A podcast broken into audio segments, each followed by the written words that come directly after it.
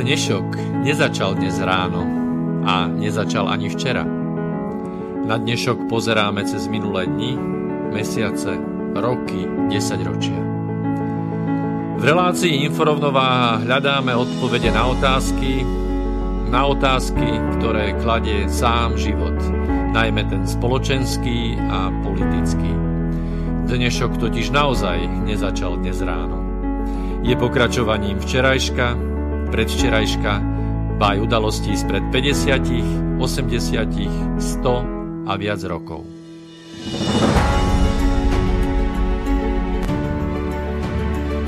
Rovnováhu potrebujeme vždy, všetci a všade. Je preto veľmi podstatné, či sa k nej blížime, alebo sa od nej vzdialujeme. Všetko totiž súvisí so všetkým. Počúvate reláciu InfoRovnováha.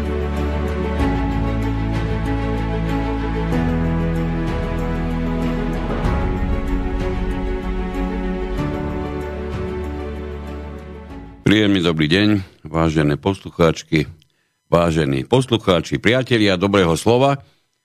Po udalostiach vo Washingtone, po takmer zasamovraždení generála polície. To sú všetko udalosti, ktoré odznejú, momentálne dosahujú absolútny vrchol a pútajú vysokú pozornosť, ale popri nich nám tu beží množstvo a množstvo iných, už nie tak možno udalostí, ale dokonca permanentných javov, ktoré by si zasluhovali minimálne rovnakú pozornosť a napriek tomu sa im nevenuje takmer žiadna. Práve preto máme na svete cyklus týchto našich vysielaní, nielen tým nemyslím 53. pokračovanie InfoRovnováhy, to by bolo tak či tak, ale myslím tým cyklus, kde sa zaoberáme sieťami, zdrojmi, frekvenciami a všetkým, čo súvisí s tým, čo na nás útočí, či s tým súhlasíme alebo nechceme, či to niekto riadne schválil alebo neschválil. Proste čosi, čo na rozdiel od udalostí vo Washingtone s vysokou pravdepodobnosťou ani pozajtra, ani popozajtra, ani od 2 roky neskončí. O tým pádom musím aj teba, Petra Luknára, áno? Čo sa týka elektromagnetických žiarení.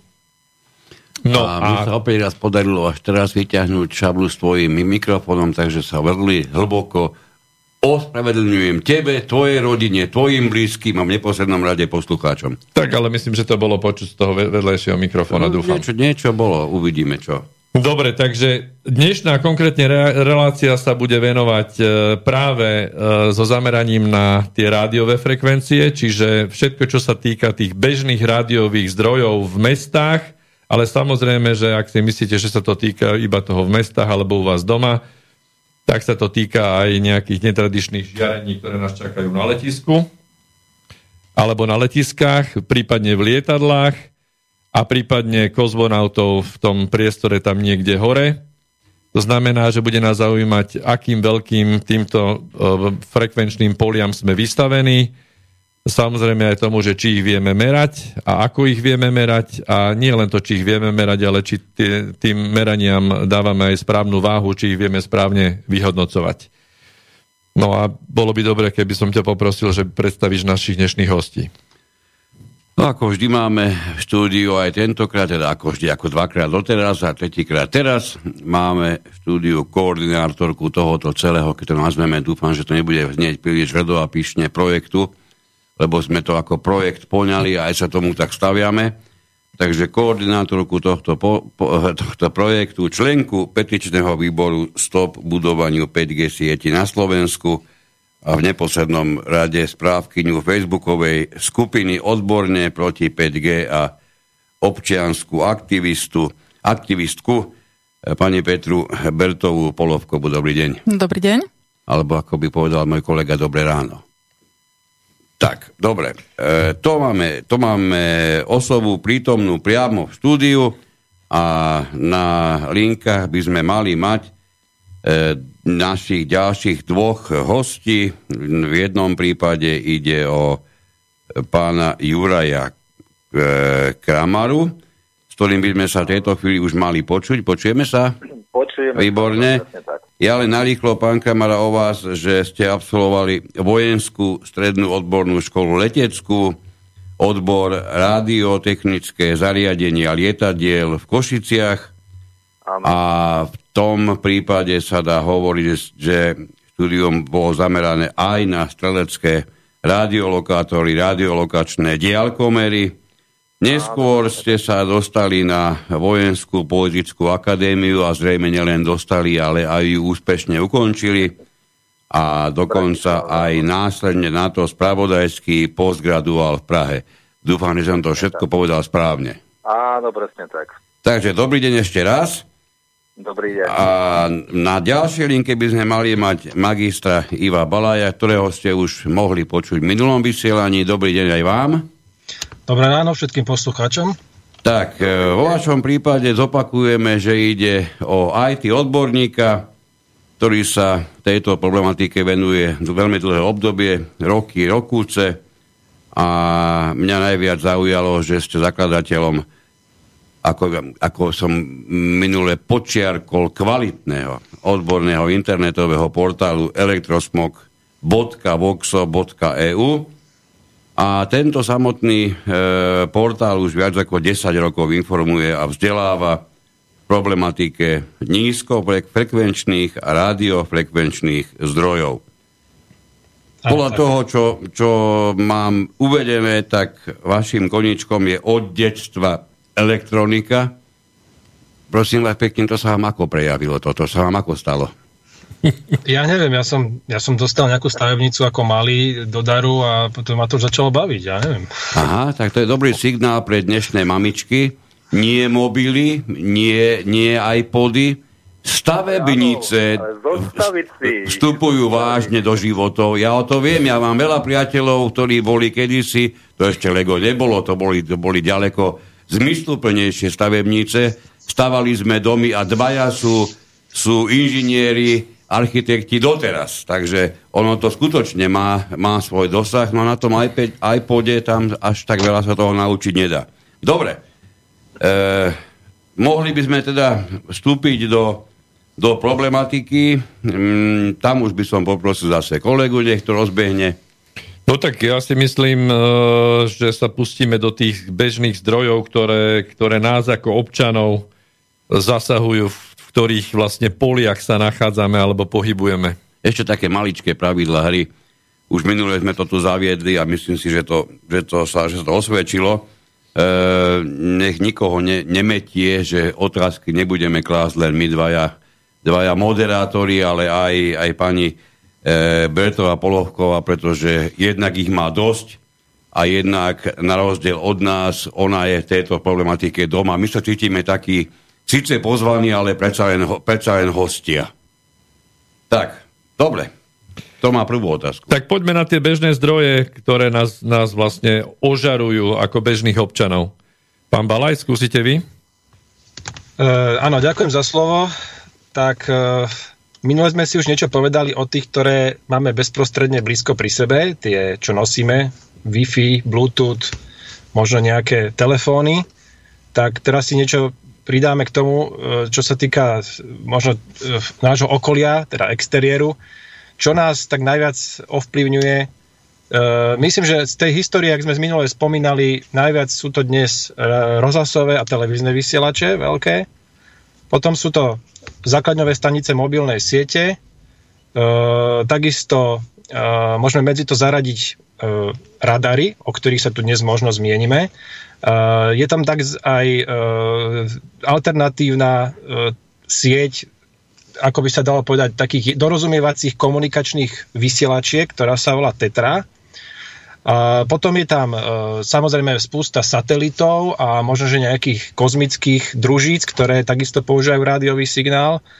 No a v neposlednom rade ešte môžeme medzi to zaradiť možno nejakých rádioamatérov alebo teda nejaké rádioamatérske občianske stanice, ktoré tiež sú hodne využívané. Tak to je také základné rozdelenie, by som povedal, tých zdrojov, ktoré sú bezprostredne okolo nás, ktoré nás určite obklopujú a nielen v mestách. A možno, že teraz už nejakú ďalšiu otázku skúste, čo by sme tak konkrétne o tom mohli povedať, o ktorom si možno vyberiete. mohli by sme určite prejsť cez civilné letectvo, cez letecké radiolokátory, cez rôzne zdroje spojené už s kozmonautikou, to je asi taký základ, ktorý by sme v každom prípade mohli spomenúť. Na samozrejme SHMÚ takisto ako niečo, čo sa jednoznačne dá uvádzať ako zdroj. Ja by som ešte k tomu možno doplnil, pán moderátor, že každý z týchto rádiových zdrojov viac menej ku svojmu fungovaniu potrebuje tie základné elementy. Čo by sme možno poslucháčom mohli trošku priblížiť a vysvetliť, ešte než teda prejdeme k jednotlivým tým použitiam. Ja by som to tak možno trošku z toho konca jednoduchšieho začal, čo každý možno pozná, a to, že každé takéto rádiové zariadenie používa anténu. Áno, tam si definovali, čo je anténa. Tým druhom antén, presne tak, keď už hovoríme o tom, že áno, antény vždy nejak smerujú niekam, takže aspoň áno, toto skúsme, jasné. Takže skúsme zadefinovať, čo je anténa. Tak aby sme pochopili, anténa je sústava vodičov, pomocou ktorých sa transformuje tá energia elektromagnetického žiarenia na vysokofrekvenčný prúd a naopak. Je to vlastne závislé aj od toho, že či teda ide o vysielač alebo o príjimač. Môžeme povedať kvázi, že tá anténa je viac menej otvorená elektromagnetická cievka, ktorá má teda jeden koniec vždy otvorený, čiže nepripojený. Každá tá anténa má nejakú polarizáciu, to znamená, že je orientovaná buď vertikálne, alebo horizontálne, alebo do kruhu. Jednotlivé tie polarizácie, teda viac menej teda tie vyžarovania vln sa navzájom rušia len minimálne. To znamená, že pokiaľ máme vysielaciu anténu vo vertikálnej polarizácii a prijímaciu v horizontálnej, tak dochádza k obrovskému útlmu a takmer až k nemožnosti príjmu, dá sa povedať. Ešte aby sme doplnili, tá kruhová, ktorú som spomenul, kruhová polarizácia je vlastne kombináciou vertikálnej a horizontálnej.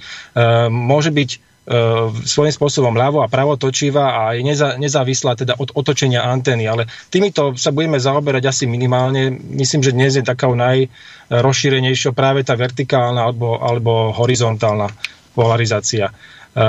Povedzme teraz ešte niečo k tomu, ako rozdeľujeme antény podľa toho, do ktorého smeru alebo lokality vyžarujú. Sú také tri hlavné druhy. Jednak je to šesťsmerová anténa, takzvaná izotropná, ktorá má vyžarovací uhol 360 stupňov vo svojom okolí. Čiže keď si predstavíme ten vodič, napríklad vertikálne stojaci, tak 360 stupňov ako keby do valca je tá vyžarovacia plocha. Potom máme sektorovú anténu, kde je vyžarovací uhol už značne menší. Môže byť niekde medzi 10 až 180 stupňami, čiže je to určitý taký kruhový alebo valcový výsek. A smerová anténa, ktorá je vysoko špecifická, pretože má vyžarovací uhol maximálne od 1 do 20 stupňov. Čiže to si môžeme predstaviť, že viac menej jej výsledkom je taký úzky paprsok, taký lúč. S týmto sa spája priamo určitá vlastnosť, ktorá sa dá popísať u tých antén. Je to tzv. Vyžarovací diagram. Čiže ten sa viac menej udáva v nejakej konštantnej vzdialenosti a teda popisuje viac menej tú smerovú charakteristiku antény. Jeho môžem zakresliť do nejakého jednoduchého grafu a ten graf odzrkadľuje jednak ten smer voči tomu výkonu v tom danom smere. Čiže môžeme si to predstaviť ako takú nejakú pomyselnú čiaru, ktorá nám bude hovoriť, že áno, teraz, ja neviem, v priamom smere od tej antény, ktorá je, dajme tomu, tá smerová, bude teraz výkon, ja neviem, najväčší, a teraz, keď sa budeme pohybovať už smerom dookola tej antény, tak ten výkon nejakým spôsobom bude klesať. Toto môže byť súčasťou nejakého grafu.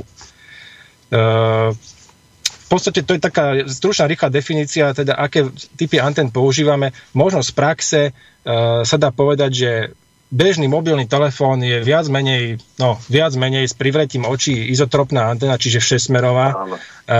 Možno, keď si zoberieme zase z praxe antény základňových staníc, mobilné siete sú zase sektorové, tie majú určitý takú výseč, zaberajú do priestoru, čiže oni nešíria ten signál 360 stupňov okolo seba, ale viac menej sú zamerané na nejakú výseč. Spravidla to býva 60 stupňov doprava a 60 stupňov doľava. A potom sú samozrejme ešte antény špeciálne smerové, ktoré tvoria viac menej, to každý si vie predstaviť malú parabolu, to sa kedysi používalo, možno sa to ešte dneska používa aj na príjem satelitného televízneho signálu. Parabola sa dnes používa aj u tých základňových staníc, ktoré sú vlastne týmto spôsobom pripojené do tej siete mobilnej. Takisto sú použité pri všetkých tých komunikačných družiciach, všetkých tých transpoderoch, ktoré sú vo vesmíre. Proste výhodu majú v tom, že vedia sústrediť ten úzky zväzok, ten paprsok toho radiofrekvenčného signálu na dané miesto. A to je ich veľká prednosť, nakoľko tým vlastne získavajú energiu, tým vlastne ten lúč získava energiu, ktorú v skutočnosti ten vysielač nemá. Hej. Týmto vás menej sústredí tú energiu do jedného jediného malého smeru, jedného úhla vyžarovacieho. Čo je vás menej to, čo chceme dosiahnuť, aby sme teda nepotrebovali na tých družiciach, ja neviem, aké extrémne výkonné zdroje, aby skrátka ten signál dorazil spoľahlivo až k Zemi a zase na Zemi bol prijatý rovnako nejakou parabolickou antenou, ktorá sústredí tú rozpílenú energiu do jedného jediného bodu do príjimača. Ja by som sa opýtala, občanov často zaujíma, že či je bezpečné byte na poslednom poschodí pod anténou, a tu by som sa opýtala, že spomínali ste, že tie šesťsmerové izotropné, že sú ako keby do válca, z toho vyplýva, že pod ňou je tma, alebo potom... Do gule. Je to do gule teda? Do gule, áno. A potom tie smerové sú teda tiež dopredu, do priestoru. Je pod tou anténou tma? Nie. Môžu byť občania v bezpečí teda? Tí, čo sú pod... Ale nechám to na kolegu, ten s tým pracuje, takže... No, ja by som to takto zhruba vysvetlil. Ako sme spomínali, ten vyžarovací diagram. Ten vyžarovací diagram je samozrejme aj v horizontálnej rovine, čiže ten vodorovnej. A takisto sa kreslí aj do vertikálnej roviny. A teraz otázka je, aký je vyžarovací diagram pre horizontálnu a pre vertikálnu. Ja som sa zatiaľ zmenil vyslovene napríklad iba o tých základňových staniciach do horizontálnej, ale v skutočnosti, keď tá základňová stanica napríklad stojí na tej streche, tak ona samozrejme má aj nejaký vertikálny vyžarovací diagram, čiže aj dolnohorný, zvislý, skrátka. Hej. Čiže ten rozptyl toho signálu je vždy nejaký. Samozrejme, že keď berieme ten hlavný lúč, ktorý teda napríklad ide v tomto smere od tej antény preč, tak samozrejme, že ten je najsilnejší, ale v skutočnosti dole napríklad, alebo hore nad anténou sú takisto nejaké vyžarovacie laloky, sa to volá laloky, toho signálu, ktoré samozrejme sú nejakým spôsobom potlačené, pretože zámer je teda samozrejme šíriť ten signál od antény preč do diaľky, ale v skutočnosti sú tam aj tie laloky, ktoré samozrejme sú utlmené možno, že 100-krát, možno 1000-krát nižšou intenzitou, možno 10 000-krát nižšou intenzitou. Takisto za anténou je nejaký vyžarovací lalok, ale v skutočnosti tá samotná intenzita v tých miestach je naozaj o mnoho slabšia. Čiže dá sa povedať, že nie je to úplne tak, že by teraz neexistoval ten signál v okolí tej antény. Ten tam vždy existuje, ale je značne zoslabený. V tých práve miestach, kde ten vyžarovací diagram antény je teda už značne menší. Čiže ja by som k tomu takto, môžem si to predstaviť tak, že tá smerová BT stanica, keď ste hovorili, že 60 stupňov vľavo, 60 vpravo, takže je ten úhol tých 120 stupňov, ale vlastne aj zvislo, aj vodorovne, čiže ináč povedané sa to šíri kuželovitým spôsobom, áno? Nie, vertikálne, pozor, u základňových staníc je taká špecialita, tam nie je ten vertikálny rozptyl 60 stupňov, tam je dokonca len 10 stupňov do hora a 10 stupňov možno do dola, možno sa mýlim, a dokonca ešte je to elektricky nastaviteľné priamo na diaľku, priamo v tej anténe. Sú tam také špeciálne ako kvázi zrkadielka, keď si to predstavíme, tie odrážacie plochy, ktoré sú schopné ten signál nejakým spôsobom smerovať. Čiže ešte na jednej strane to, čo vidíme namontované, je jedna vec, ten mechanický náklon alebo proste otočenie. A druhá vec je to, že sa to dá aj urobiť aj z časti elektronicky tej antény. Dobre, takže túto časť ja by som sa chcel spýtať, pán Kramara, k tejto časti nejaké vaše doplnenia? No, mohol by som jednu vec povedať. Jedna vec je tá, že nikdy nie je iba jeden vysielač. Je tam viacero vysielačov dohromady. Takže sa to kumuluje. Takže keď máme vysielač z výkonu, dáme tomu 25 W, čo sa tak uvádza u týchto vysielačov, tak máme tam, dáme tomu 8-10, tak si to skumulujte, koľko je tam toho rušivého žiarenia. A nie je to otienené.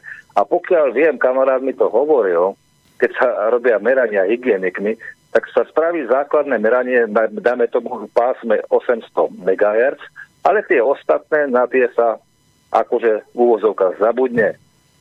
Takže tí ľudia pod tou strechou, keď to nemajú odtienené, ale nemajú to odtienené, to už poznám a viem, aj z okolia, keď sa tu na človek už trase, nemôžem poobzerať, ale tak to je. Sú zasiahnutí. Hej, tomu meraniu, tomu sa budeme venovať ešte v tom ďalšom vysielaní. K tým anténám, typom a týmto smerovaniam. Ešte vás niečo napadá, aby sme teda vyčerpali túto časť? Antény, sú, tam sme spomínali tie parabolické antény, jagi antény, lebo keď sme spomenuli tú šesmerovú, tak to ma ešte napadlo. Mhm. Dobre. Potom sú ešte fázované. Dneska to fázované antény. Tak to je niečo inšie, to sa používa pri lokátoroch vo vojenstve, v armáde. Jasné, k tomu tiež ešte pristúpime. Pán Balaj. Áno. Ja som možno ešte jednu vec zabudol doplniť, o ktorej sa určite budeme baviť aj neskôr.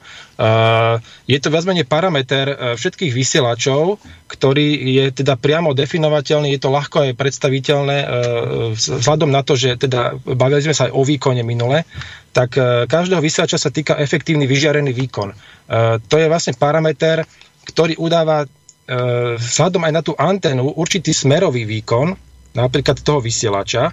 A je to vlastne celkový teda výkon vyjadrený vo vatoch, alebo v kilowatoch, ako chcete, ktorý by musel byť vyžarený klasickou polvlnou dipolovou anténou. To si dá predstaviť ako dva vodiče, ktoré sú orientované proti sebe, aby sa získala rovnaká intenzita žiarenia, ako zo skutočnej antény vo vzdialenom príjimači umiestnenom smere najintenzívnejšieho lúča. Čiže to, dá sa to predstaviť si to tak, že ten klasický polvlný dipol, to je tá najjednoduchšia anténa, aká existuje, tak tá má určitý svoj účinník, čiže nejaký zisk. Dá sa povedať, že nulový. Áno. A tá smerová anténa, ktorá teda už nejak koncentruje ten celú tú energiu, ktorá teda do nej vchádza, tá už má nejaký koeficient, ktorý viac menej nám ten efektívny vyžiarený výkon určitým spôsobom zväčšuje. A zväčšuje ho práve o ten parameter, ktorý sa volá zisk antény. A ten zisk antény je dosť dôležitý parameter najmä u tých antén, ktoré sa teda používajú ako vysielacie antény alebo príjmacie antény. Aj príjmacie, aj iné druhé. Áno, hlavne na tých pevných staniciach, samozrejme, lebo aj takisto aj tých mobilných, ale samozrejme, že pri mobilnom telefóne sa nemôžeme baviť o nejakom veľkom zisku. Tam sa ten zisk spravidla berie ako jedna, čiže násobí sa to viac menej jednotkou, či zostáva rovnako veľký ako ten samotný výkon toho telefónu. A môžeme ešte povedať, základňových staníc. Áno. A jednu vec maličku. U tých televíznych vysielačov, rozhlasových vysielačov, tam je samozrejme ten zisk tých antén vždy nejako vyšší a ten zisk, to číselko, je udané konkrétne v decibeloch, tým sa viac menej násobí ten výkon, ktorý na tú prírubu tej antény prichádza. Čiže je tam nejaký koncový stupeň, teda zosilňovač radiofrekvenčný, ktorý teda určitý výkon má, ako tu aj bolo spomenuté, že dáme tomu u dnešných základňových staníc sa udáva, že to je zhruba 20 až 80 W, ale potom samotná ten anténny systém, keď teda ho pripojíme na tento koncový stupeň, ten určitým spôsobom zosilňuje ten signál do určitého smeru a v tom danom smere ten vyžiarený výkon, ktorý teda vychádza z tej antény, ten efektívny vyžiarený výkon je omnoho vyšší, je násobený tým ziskom antény. To znamená, že keď si predstavíme v hlavnom smere toho lúča, napríklad u tej mobilnej bázovej stanice, tak tam je ten zisk antén z pravidla 17-18 decibelov, čo znamená asi 50-násobný. Čiže tých 20 W, ktoré vchádza viac menej do tej antény, sa akoby 50 násobí a pred tou anténou ten vyžiarený výkon je v skutočnosti 1 kW, 1000 W. Hej? Čiže ten celkový signál, ktorý viac menej zachytíme už pred tou danou anténou, je teda o mnoho intenzívnejší a tá intenzita potom z toho tak vyplýva. Vy ste to povedali veľmi zložito a mne sa to veľmi ťažko predstavuje, čo ste teraz povedali. Možno by som povedala by som takú pomôcku, alebo či si to môžem predstaviť aj tak, ako vysávač, ktorý pracuje na nejakom svojom štandardnom výkone a ja keď tú trubicu na konci nasadím tú úzku, ktorá vysáva rohy, tak vtedy je tam oveľa silnejší ťah. Čiže zintenzívnim ten výkon, ako keby. Áno, presne. Dá sa to predstaviť si napríklad vtedy, keď si zoberiete bežné slnko a postavíte sa na to slnko a teraz si predstavte, že by niekto teda zobral parabolu a sústredil by ten slnečný svit do nejakého jedného bodu, ako sa to napríklad deje bežne, keď používame lupu, hej, na slnku. Tak áno, v tom danom mieste tá energia tak skoncentrovaná, že vám vlastne vypáli tam dieru, hej, do toho materiálu. Dobre, čiže nezmením výkon zdroja. Čiže je to niečo podobné ako reflektor. Nezmením výkon zdroja, ale zmením intenzitu tej vlny, toho žiarenia. Usmerním v tom danom smere. Dobre. Skoncentrujete ju do toho daného smeru. Áno. Dobre, tak toto je, čo sa týka toho, čo nás ako občanov očakáva, alebo čo stretáme v tom najbližšom našom okolí v rámci týchto antén. Pre mňa sa priznám ako pre človeka, ktorý občas si odskočí na SHMÚ pozrieť predpoveď počasia, bola prekvapivá informácia, že toto je vlastne SHMÚ je celková slovenská radiolokačná sieť, čiže aj táto nejakým spôsobom nás zasahuje, tak toto by chcelo určite vysvetlenie. No, ja keď troška k tomu poviem. Najbližším radiolokátorom, ktorý sleduje, dalo by sa povedať, oblačnosť nad našim Slovenskom a počasie, je na Javorníku. Ten radom, ktorý sa tu vypína nad našimi malými, nad Karpatmi, tu na našom okolí, tak ten vidieť zďaleka. Kedysi tam býval aj vojenský radiolokátor neďaleko, aj ten bol dokonca vidieť. Hej. To bola P-35 takzvaná, zďaleka viditeľná. Ale dnes je tam len tento radiolokátor, ktorý sleduje, v podstate pracuje na tom istom princípe, ako každý radiolokátor má svoj vysielač, má svoj prijímač, musí vyslať impuls v rôznej frekvencii, niekedy je to táto frekvencia aj od do, dajme tomu na prieskum toho oblaku, ktorý je, a záleží od tomu, akého zloženia je tento oblak, podľa toho sa odráža toto elektromagnetické žiarenie späť do prijímača. Či väčší výkon, tak tým lepší príjem zasa. A na druhej strane musí byť zasa citlivý prijímač, ktorý je schopný toto odrázené žiarenie prijať a dešifrovať. A potom dalo by sa povedať, spracovať do takej priateľnej podoby, ktorú potom počúvame predpovedi počasia. Takže neviem, záleží aj od toho, takto. Zloženie toho oblaku, keď to poviem, je takto. Je zložený z vodných kvapôčiek alebo z ľadu. Až z ľadu. A podľa toho je aj ten odraz, ktorý sa formuje. A ešte jedna taká vec je, pre týchto meteorkárov je problémom práve to, čo my potrebujeme navádzať a viesť sú lietadlá. To je pre nich rušivý element a takisto okrem toho pozemné tzv. Ciele, čo sú stavby, vodné plochy, ktoré v podstate nepriaznivo ovplyvňujú potom zisťovanie tej situácie, ktorá je pri stanovení tej meteorologickej situácie. No asi toľko by som k tomu povedal. Ja by som sa opýtala, tie počasové vysielače sú nasmerované do priestoru, alebo do akej vzdialenosti sa dostane signál, alebo len do hora? Nie do hora.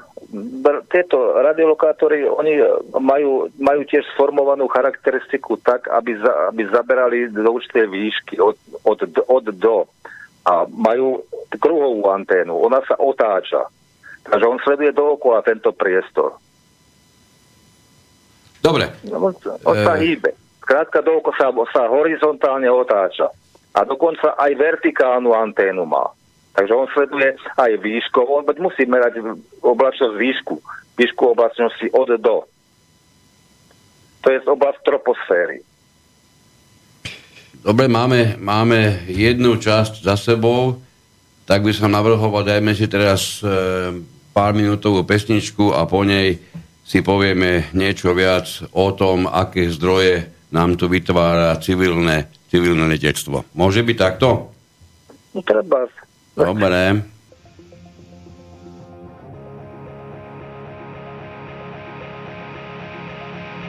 Mit jeder Welle kam ein Traum. Träume gehen vorüber, dem Brett ist verstaubt. Deine Zweifel schäumen über. Du hast ein Leben lang gewartet, hast gehofft, dass es sie gibt. Hast den Glauben fast verloren, hast dich nicht vom Fleck bewegt. Jetzt kommen sie langsam auf dich zu. Das Wasser schlägt dir ins Gesicht. Siehst dein Leben wie ein Film. Du kannst nicht glauben, dass sie bricht. Das ist die perfekte Welle, das ist der perfekte Tag. Lass dich einfach von ihr tragen, denk am besten gar nicht nach. Das ist die perfekte Welle, das ist der perfekte Tag. Es gibt nur uns dabei, es gibt nur uns zusammen. Deine Hände sind schon taub, das Salz in deinen Augen. Zwischen Tränen und Staub fällt es schwer noch dran zu glauben. Du hast dein Leben lang gewartet, hast die Wellen nie gezählt. Es ist alles nicht gewollt, es ist viel zu schnell gelebt. Jetzt kommt sie langsam auf dich zu, das Wasser schlägt dir ins Gesicht. Siehst dein Leben wie ein Film, du kannst nicht glauben, dass sie bringt. Das ist die perfekte Welle, das ist der perfekte Tag. Lass dich einfach von ihr tragen, denk am besten gar nicht nach. Das ist die perfekte Welle, das ist der perfekte Tag. Es gibt nur uns dabei, es gibt nur uns zusammen. Stell dich in den Sturm und schrei, ich bin hier, ich bin frei. Alles was ich will ist Zeit, ich bin hier, ich bin frei. Stell dich in den Sturm und schrei, ich bin hier, ich bin frei. Ich bin hier, ich bin frei.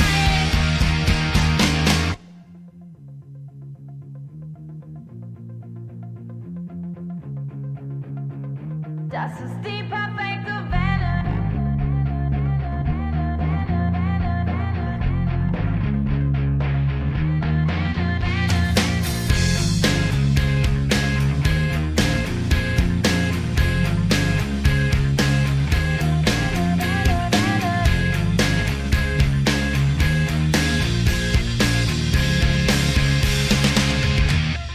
die perfekte Welle, das ist der perfekte Tag. Lass dich einfach von ihr tragen, denk am besten gar nicht nach. Das ist die perfekte Welle, das ist der perfekte Tag. Es gibt nur uns dabei, es gibt nur uns zusammen. Das ist die perfekte Welle, das ist der perfekte Tag dafür.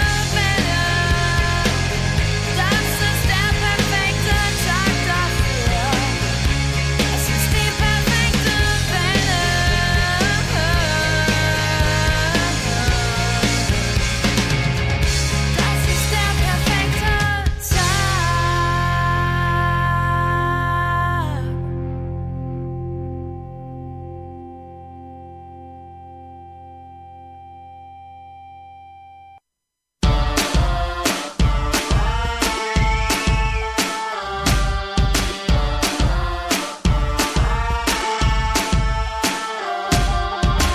Atemlos und ferngesteuert, abgestumpft und sorgenschwer. Ich bin völlig weggetreten, ich bin mich selbst nicht mehr. Ich will aus 15 Metern ins kalte Wasser springen, damit ich wieder merke, dass ich am Leben bin. Ich gehe nach vorne bis zum Rand, ich spüre mein Herz pulsieren. Ich atme ein und lass mich fallen, spüre jeden Teil von mir. Elektrisches Gefühl, ich bin völlig schwerelos. Elektrisches Gefühl, wie beim ersten Atemzug. Elektrisches Gefühl und die Stimme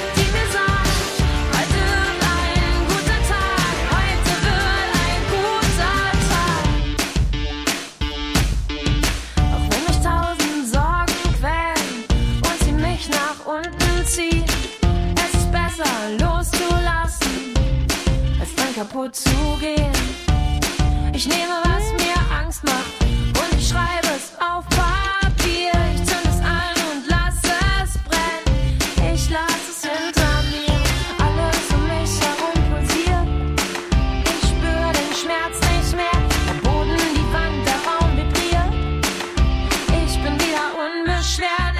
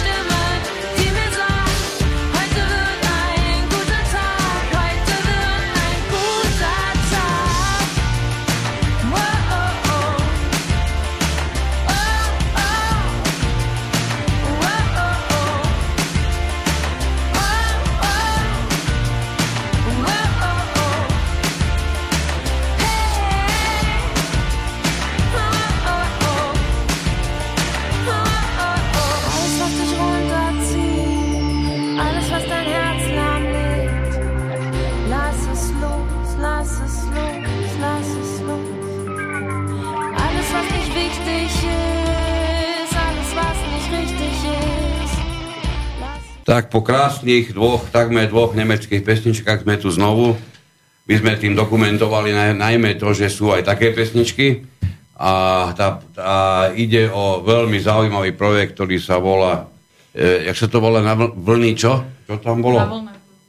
Na vlnách. No tak preto máme takúto fantastickú rozšafnú muziku dnes. A dve boli preto, lebo sme tu mali, samozrejme, ako to chodí, žiaľ, aj technické problémy. Takže kolega... Nech sa ti páči. No, ja by som chcel ešte predsa len sa na chvíľočku vrátiť, lebo som, sa snažím si predstaviť tú radiolokačnú sieť SHMÚ, že ako, pán Kramara, keby ste nám mohli predstaviť, ako to vlastne dohromady funguje celé, lebo je spústa meteorologických staníc, čo vieme po Slovensku. Oni nejako komunikujú medzi sebou a teraz tá Javorina, to je jeden veľký radiolokátor, ktorý sleduje tú oblohu, alebo máme ich viacej týchto veľkých a potom ona distribuje ten signál na tie meteorologické stanice a niekde sa to proste zbiera potom a potom z toho je ten výsledok, ktorý vidíme na tej stránke SHMÚ v rôznych tých vyjadreniach. Takto, ja pravdu povedať, k tomuto vám veľa nepoviem. Ja som taký istý odborník na to, ako aj niektorí iní. Ja som len lokátor, či pôvodom teda. Ale poviem vám jednu vec. Radiolokačná sieť je jedna vec a potom je zber dát ešte prostredníctvom staníc. To už je niečo, to je úplne niečo inšie, ale dohromady sa to dáva, kumuluje sa to, pravdepodobne, predpokladám, že hore, na Kolibe, kde vytvárajú, kde majú programy k tomu špeciálne, ja si spomínam, ak sa volá Alibaba, jeden z nich, a ešte ďalšie. Paladín. Ktoré, aj Paladín, áno, takisto. Či Paladín bolo niečo. Paladín, áno. To bol delostredecký systém, zase americký. Ale tento Aladín, takže tieto systémy, tie vlastne vytvárajú túto poveternostnú mapu nad Slovenskom. Nie nad Slovenskom, predpokladám, pretože to by bolo moc málo na určovanie počasia na našom území. Tak, ja dobre. Ja som odborník. Dobre, ďakujeme. Takže prejdeme na ten blok, ktorý sa týka civilného letectva. Toto je vaša parketa, tak poďme sem. No ja neviem, kde to je. Ja netvrdím, že to je moja parketa. No to je, tak to povieme. Moja parketa bola kedysi vojenská technika. Hej. Ale toto tiež sledujem, dalo by sa povedať, no. Ja by som sa opýtala za teda nás, bežných ľudí, že keď letíme v lietadle, alebo ideme letieť do lietadla, v prvom rade prejdeme cez letisko, tam nás postretne, predpokladám, skenery, keď prechádzame cez kontroly. To je kontrola, to je bezpečnostná kontrola. No a to je nejaké žiarenie tiež. No tak majú tam aj takisto, sa použije, sú rôzne typy. Na samotnú batožinu je to niečo inšie, ako dajme tomu ten bezpečnostný rám, cez ktorý sa prechádza. Alebo ručné skenovanie. To je na kovové predmety. Väčšinou teda tie, ktoré to indikuje. No, ale to dalo by sa povedať, žiarenie z tohto hľadiska také, ako si to predstavujete, asi nie. Ktoré by dokázalo, dalo by sa povedať, mať nejaké negatívne následky na zdravie človeka. No, lebo je to jednorazové, je to krátke, áno. Tušíme, aké frekvencie sa tam používajú, či nevieme takéto presné technické? Nie, to vám nepoviem presne. Týmto som sa nikdy nezaoberal. Keď som s tým prešiel, tak som tým len prešiel tým rámom, skrátka zapískalo to, nezapískalo, a to bolo všetko. Dobre, potom nasadneme do lietadla a áno. Otázka teraz, čím vyššia výška, tak tým viac sa tam nachádza jednak žiarenia z kozmu, rôznych rádiových žiarení z kozmu, ale potom aj žiarenia teda človekom produkované, všelijaké radiolokátory pre tieto lietadlá. Otázka je, že čo odtieni plášť lietadla? Či cestujúci, ktorí sedia vzadu v lietadle, čo všetko prejde k ním? Vzadu, vpredu, to je v podstate je to jedno.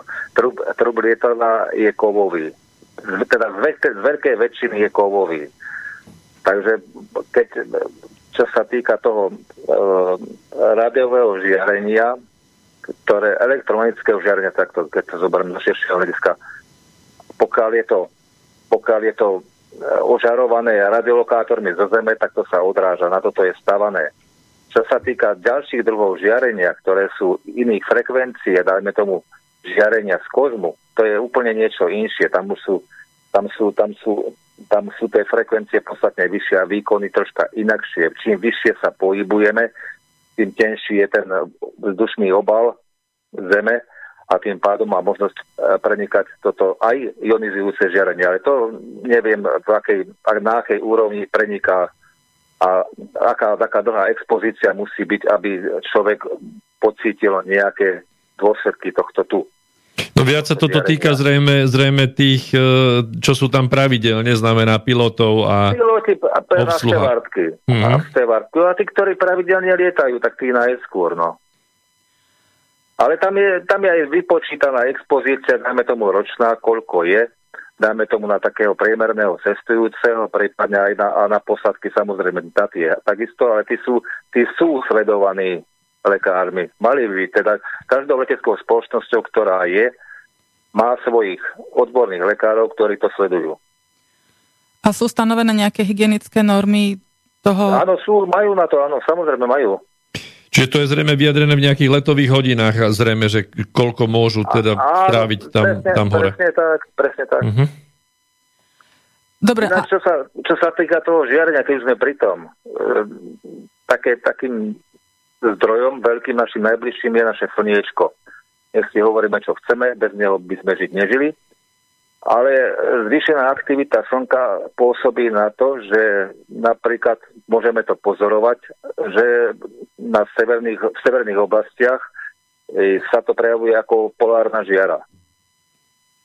Práve tie horné vrstvy atmosféry vlastne utlmujú to škodlivé žiarenie, ktoré prichádza na našu zem a vlastne by negatívne pôsobilo na nás, tak ono je vlastne tlmené nielen samotnou atmosférou, ale už počínajú s tými Van Allenovými pásmi, ktoré obklopujú zem a samozrejme celým magnetickým polom zeme. Takže to je dosť dôležité. Je to tak, že čím vyššie sa pohybujeme, tým môžeme byť viac exponovaní týmito prvkami aj slnečného, aj iného kozmického žiarenia, ktoré môže byť tvrdšieho charakteru, počínajúc nielen ultrafiolovými lúčmi, rentgenovými lúčmi a potom gamma žiarením. Čo je to najtvrdšie žiarenie, ktoré k nám môže prísť. Ale to v podstate neprenikne. Čiže pokiaľ hovoríme o tomto všeobecne, keď sa dáme do roli cestujúcich, tak v podstate nejaké tie prechody, skenery na letiskách plus ako bežní cestujúci v rámci leteckej prepravy, tak samozrejme 100 rán zabilo vola, čiže tých žiarení máme okolo seba veľa, ale vlastne samostatne toto lietanie, niekto, kto lieta naozaj vážne veľa, ja neviem, z pracovných alebo iných dôvodov, tak dá sa povedať, že táto expozícia nie je nejaká vážna na ten zdravotný stav, hej? Skôr sú tam iné prípady, sú takí, ktorí lietajú časovými pásmami, tak tam prichádza únava, ktorá je z tohto cestovania, ale zo samotného ožiarenia si myslím, že to asi neprichádza do úvahy. Ja by som sa ešte opýtala teda na pilotov, že akým všetkým žiareniam sú vystavení tí, pretože oni tam majú audiovizuálnu palubnú techniku, prilby na hlavách, že aké všetky zdroje oni, teda aké zdroje všetky na nich žiaria. Čo sa týka pilotov, tak treba rozlišovať vojenských pilotov a civilných pilotov. Civilní piloti, tí v podstate s takýmito vecami, dalo by sa povedať, čo sa týka toho bočného a zadného vyžarovania, asi až tak moc neprídu do styku, dalo by sa povedať, i keď tam majú tak tiež jeden radiolokátor, takzvaný tiež poveternostný, meteorologický radiolokátor, ktorý slúži na zisťovanie, čo sa deje pred ním. No a okrem toho tam majú aj rádiový škomery, ale tie nie sú takým veľkým zdrojom žiarenia elektromagnetického. U vojenských pilotov tak tí tam majú tejto techniky, dalo by sa povedať, viacej, počínajúc aj samotným, čo sa týka streleckým radiolokátorom, ktorý slúži, no ten, koľko má funkcií, to už ani človek težko dá o tom hovoriť. Je to polyfunkčné zariadenie. No a okrem toho, keď ste spomínali už tie prilby, tak áno, majú tzv. Dnešní vojenskí piloti majú tzv. Prilby, ktoré majú anglickú skratku HUD, head-up display, prilby s head-up displaymi, kde sa zobrazujú a premieta sa celková jeho situácia, ktorá je v okolí lietadla. Skrátka, keď on točí hlavu, tak mu ukáže, kde je cieľ, či ho dokáže ten radiolokátor zamerať a zobrazí mu aj druh výzbroje, s ktorou môže postreľovať daný cieľ. No a samozrejme, keď má takéto veci, takéto elektronické zariadenie, tak niečo to vyžaruje. Ale zrejme by to malo byť bezpečné. Zrejme by to malo byť bezpečné. Ale to sa nikdy nezverejňuje, takéto niečo. Či to je bezpečné, asi až tak veľmi nevieme, pretože ja tu mám článok zdieľaný aj na skupine Odborne proti 5G, ktorý hovorí, že úradníci agentúry pre výskum pokročilých výskumných projektov v USA, skrátka DARPA, že si vyžiadali nejaký projekt, ktorý nazvali ICMANN.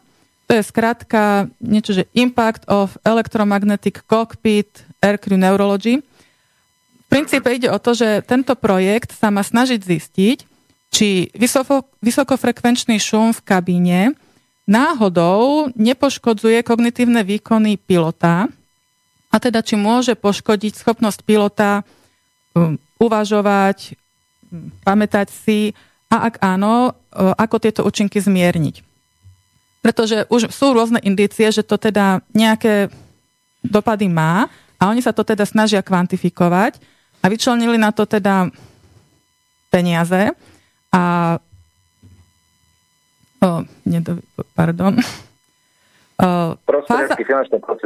Takto. A fáza 1 tohto projektu, je to nejaký nový projekt a fáza 1 tohto projektu má určiť, koľko radiofrekvenčného a elektromagnetického poľa sa nachádza v kokpitoch. Ja to som to pochopila tak, že teda sa to nevie presne, že to ešte len budú zisťovať ako súhrn. Možno vedia jednotlivé zariadenia, aké majú výkony a žiarenia, ale zrejme nevedia, že v súhrne, že čomu všetkému je tento pilot vystavený. A fáza 2 bude skúmať účinky tohto žiarenia na ľudské telo. Ja žasnem, ako Američania dokážu nazvať projekt, vybrať písmena z úvodných nejakých slov, až to vlastne vytvoria nejaké ďalšie slovo, že Iceman. Lebo to je vlastne skrátka. Aj Rusi to vedia, aj ty to radi používajú. Áno. Tak to môžeme zhrnúť, že mocnosti to vedia takto krásne zaradiť, aby to malo nejaký názov. No, lebo to by bolo na dva riadky, tak toto je lepšie, keď to je v jednom slove. No. Hej. No, v každom prípade si myslím, že letectvo toto vojenské smeruje tak, či onak nejakým bezpilotným riešeniam, čiže potom vlastne ten ožar tých riadiacich pracovníkov, môžeme povedať už nie pilotov, ktorí riadia tie bezpilotné drony, tak tí sedia niekde v kancelárii. To ale zároveň hovorí. Američania naši tomu hovoria drony, teraz, ktoré prichádzajú do veľkej módy, takže už sú to bezpilotníky, po rusky tie Rusi používajú pojem bezpilotníky. A ináč sme mali kedysi u nás, keď sa lietalo také maličké modely, tak to boli RCčka takzvané. Vysielačka v ruke, prijímač k tomu a už sa riadilo takéto maličké lietadielko. A ešte stále sa to aj používa. No, to je jasné. Toto znamená ale v každom prípade, že tým pádom tie lietadla si môžu byť dovolené o to násobne viac ožarované, keďže v nich nebude ľudská posádka. Aj tam to prekáža tej technike, ale to by bolo pri jadrovom výbuchu, došlo by takzvanému elektromagnetickému impulzu, ktorý by vlastne zničil celú tú elektroniku. Ja takéto niečo hrozí aj nám, práve keď som spomínal to slnko. Takáto veľká protuberancia alebo aktivita slnečná môže spôsobiť až také niečo, že dochádza k prepätiu v sieťach a dokonca k likvidáciu elektroniky. Stalo sa to koľko razy pri jadrových výbuchoch pokusných teda. Zaznamenali to koncom 50. rokov v Spojených štátoch, že si zlikvidovali v podstate rozvodné siete. A vtedy ešte počítače nebežali. Teda aspoň nie tie tranzistorové v plnej miere, boli ešte elektrónkové. A preto napríklad ako paradox, takú momentku maličku poviem k tomu, kedysi, keď som sa ešte ja učil, radiolokátor strelecký v stíhacom lietadle MiG-21, starším to ešte niečo hovorí, tak tieto radiolokačné stanice boli osadené ešte miniatúrnymi elektrónkami. Takže až neskôr sme prechádzali na tranzistorovú techniku a miniaturizáciu aj tejto digitálnej techniky. Vlastne najprv analogovej a potom digitálnej, ktorá beží dnes. Mňa napadá taká otázka, že na každú zbraň je protizbraň, že keď sa teda nejaká komunikácia vo forme určitých frekvencií rádiových vln používa, ja neviem, v tomto vojenskom fachu, tak neexistuje nejaké rádiové zbrane, ktoré by dokázali narušiť v podstate zdroje alebo anténne systémy nepriateľa vyslovene rádiovým spôsobom? Rušičky, hej. Rušičky sú podľa toho, sú rôzneho druhu. Také najjednoduchšie tzv. Hladké šumové rušenie, to skrátka vysiela to v danej frekvencii, na ktorej vysiela vysielač, ktorý musí byť samozrejme zameraný. A potom sú taktiež také, ktoré zachytia daný signál, ktorý vysiela, v akej opakovacej frekvencii vysiela tento radiolokátor. A na tú sa potom naladí, a na tú frekvenciu sa naladí rušička. Uh-huh. A tam sú už dneska rôzne ochrany, pretože tieto radiolokátory, ktoré sa používajú v dnešných protilietadlových raketových systémoch, napríklad najznámejší je tá S-400 Triumph ruský, toho sa strašne boja Američania kvôli svojim tzv. Neviditeľným F-35 a F-22 Raptorom, tak tieto nevedia, ako vlastne pracujú. A to je pre nich záhada. Rady by to dostali od Turkov, ale žiaľ Bohu, Turkovia, že zmluva, že nesmú to predávať a odozdávať tretím stranám. Takže to je veľký problém pre naťákov. Skrátka nie, že to je nekompatibilné, ale je to také, že je to podstatne lepšie ako tie ich momentálne protilietadlové raketové systémy, ktoré majú. Ten ich Patriot, čo je. Takže tam, pokiaľ čo som sa dočítal o niektorých týchto veciach z toho, tak tieto stanice pri vysielaní, samozrejme aj pri prijímaní, dokážu sa veľmi rýchlo prelaďovať z frekvencie na frekvenciu. Takže on nejde na jednej frekvencii, na stálej frekvencii, ako to bolo kedysi u radiolokačných staníc, ktoré sa používali pri sledovaní cieľa. Pretože tam boli dva režimy, oni sú stále dva režimy. Je režim vyhľadávania cieľov, krátka, on sleduje, dajme tomu 400 cieľov, ale potom si vyberie tie, ktoré sú najnebezpečnejšie a potom ich dokáže postreľovať. A potom je ten režim streľby. A tam je podstatné, v akom režime ide, na akých frekvenciách ide a či je schopný ho niekto zarušiť alebo nie. Tak toto je. A potom je otázka taká, aká je citlivosť prijímačov, ktoré prijímajú odrazu do daného cieľa. A čo sa týka tých frekvencií, to nebudem tu hovoriť. Ja sa chcem opýtať rádovo, aspoň orientačne, o aké frekvencie ide, gigahertzové, alebo... Takto vám to poviem. Gigahertzové určite. Ale koľko gigahertzov, to je, každý to má iné, to je od do. Napríklad, čo som čítal, tie letiskové radiolokátory, že sa uvažuje, že majú rozsah od 20 do 40 GHz. Ale niektoré vyššie, že už sa uvažuje v pásme až 92 až 96 GHz. Možno by som k tomu doplnil ja, ak môžem. Áno, prosím, áno, nech sa páči. Tak aspoň ja, čo mám nejakým spôsobom zmerané a nejakým spôsobom overené, tak tie bežné zameriavacie radary na civilných letiskách, tie pracujú zhruba v tých pásmach 27 až 31 GHz. Je to samozrejme dané aj od toho, že ktoré letisko a kde. A samozrejme potom je ešte tá druhá vec, čo sú tie meteorologické radary, tie bezpečne bežia na nejakých 5,6 GHz. Tam je aj trošku potom problém s tým, že ich môžu rušiť aj bežné Wi-Fi siete. Hej, to sa viac menej vie na tých 5 GHz. Čiže ten prienik toho signálu samozrejme potom už cez tie vodné páry v ovzduší je samozrejme sťažený a práve preto sú vybraté asi vyššie frekvencie ako u tých leteckých. No ináč, že či vyššia frekvencia, tým vyšší útom. Takže to je priama úmera. No, mňa tu napadá v súvislosti s tým aj s tou otázkou, ktorú som položil, že na každú zbranie proti zbraň. Viem o tom, že existujú zariadenia, ktoré, toto sa teraz týka ale mechanických vln, že existuje odrušenie hluku v nejakom priestore, napríklad, by sa tam mohlo aj viacej používať, možno aj komerčnejšie, že keď niekto býva v nejakej zóne, ktorá je teda napadnutá hlukom vonkajšieho prostredia, že zariadenie vlastne je schopné detekovať frekvenciu toho hluku a vytvoriť protifrekvenciu, ktorou ju zruší.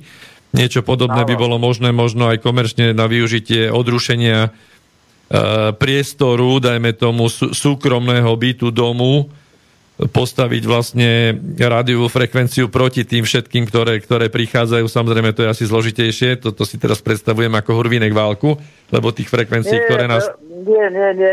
Máte pravdu, ináč aj v týchto našich slávnych mobiloch sa používajú mikrofóny, ktoré majú, dajme tomu, protifázu a tým dochádza k vyrušeniu, takže tým pádom tento okolitý hluk je vymazaný. Mm-hmm. Niektoré to majú. Dobre, ešte by ma zaujímala jedna vec, lebo niekedy som mal takú fázu, kde som sledoval Flight Radar 24, aplikácia jedna z viacerých, ktoré sledujú leteckú prepravu na Zemi. Civilnú leteckú, áno, samozrejme, že prepáč.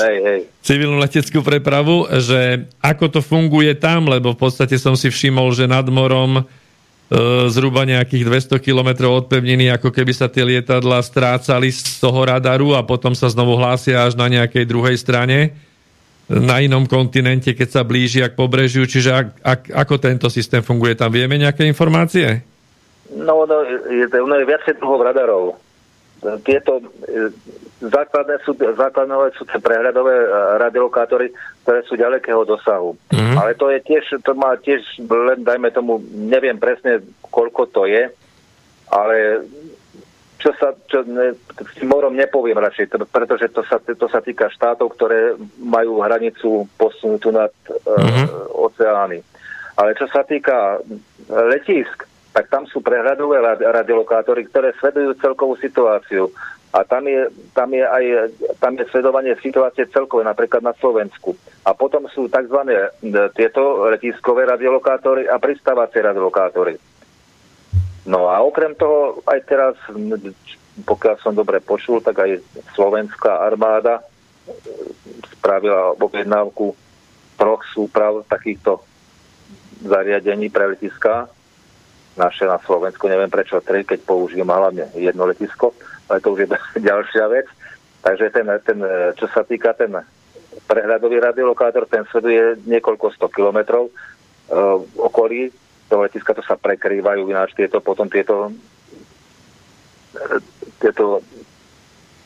tieto signály z toho prehľadového radiokátoru. A potom je ten samotný pristávací, ktorý už v podstate je, dajme tomu, robený pre danú dráhu. Pretože tieto letiská nie sú také, ako napríklad naše letisko, ktoré je v Ivánke, ktoré má len 2 dráhy, ale sú letiská obrovské, ktoré majú niekoľko desiatok dráh.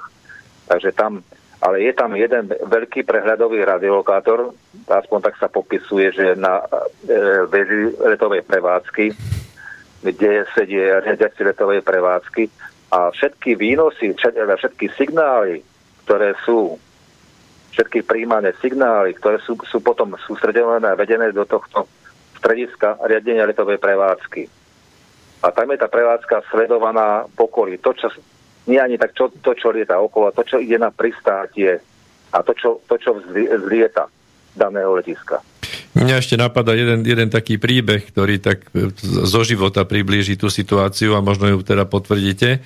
Mám jedného priateľa, ktorého otec pracoval na civilnom letisku a to je už akože príbeh fúzaty, čiže niekoľko 10 ročí dozadu, ešte za bývalého režimu a on hovoril, že tam vlastne ako chlapec na to letisko chodil a mali proste zakázané ísť v podstate približiť sa k tomu radiolokátoru, lebo akože aj on ako otec mu vravel, že teda môžete sa tam hrať okolo, ale že nechoďte proste na ten lokátor alebo k nemu.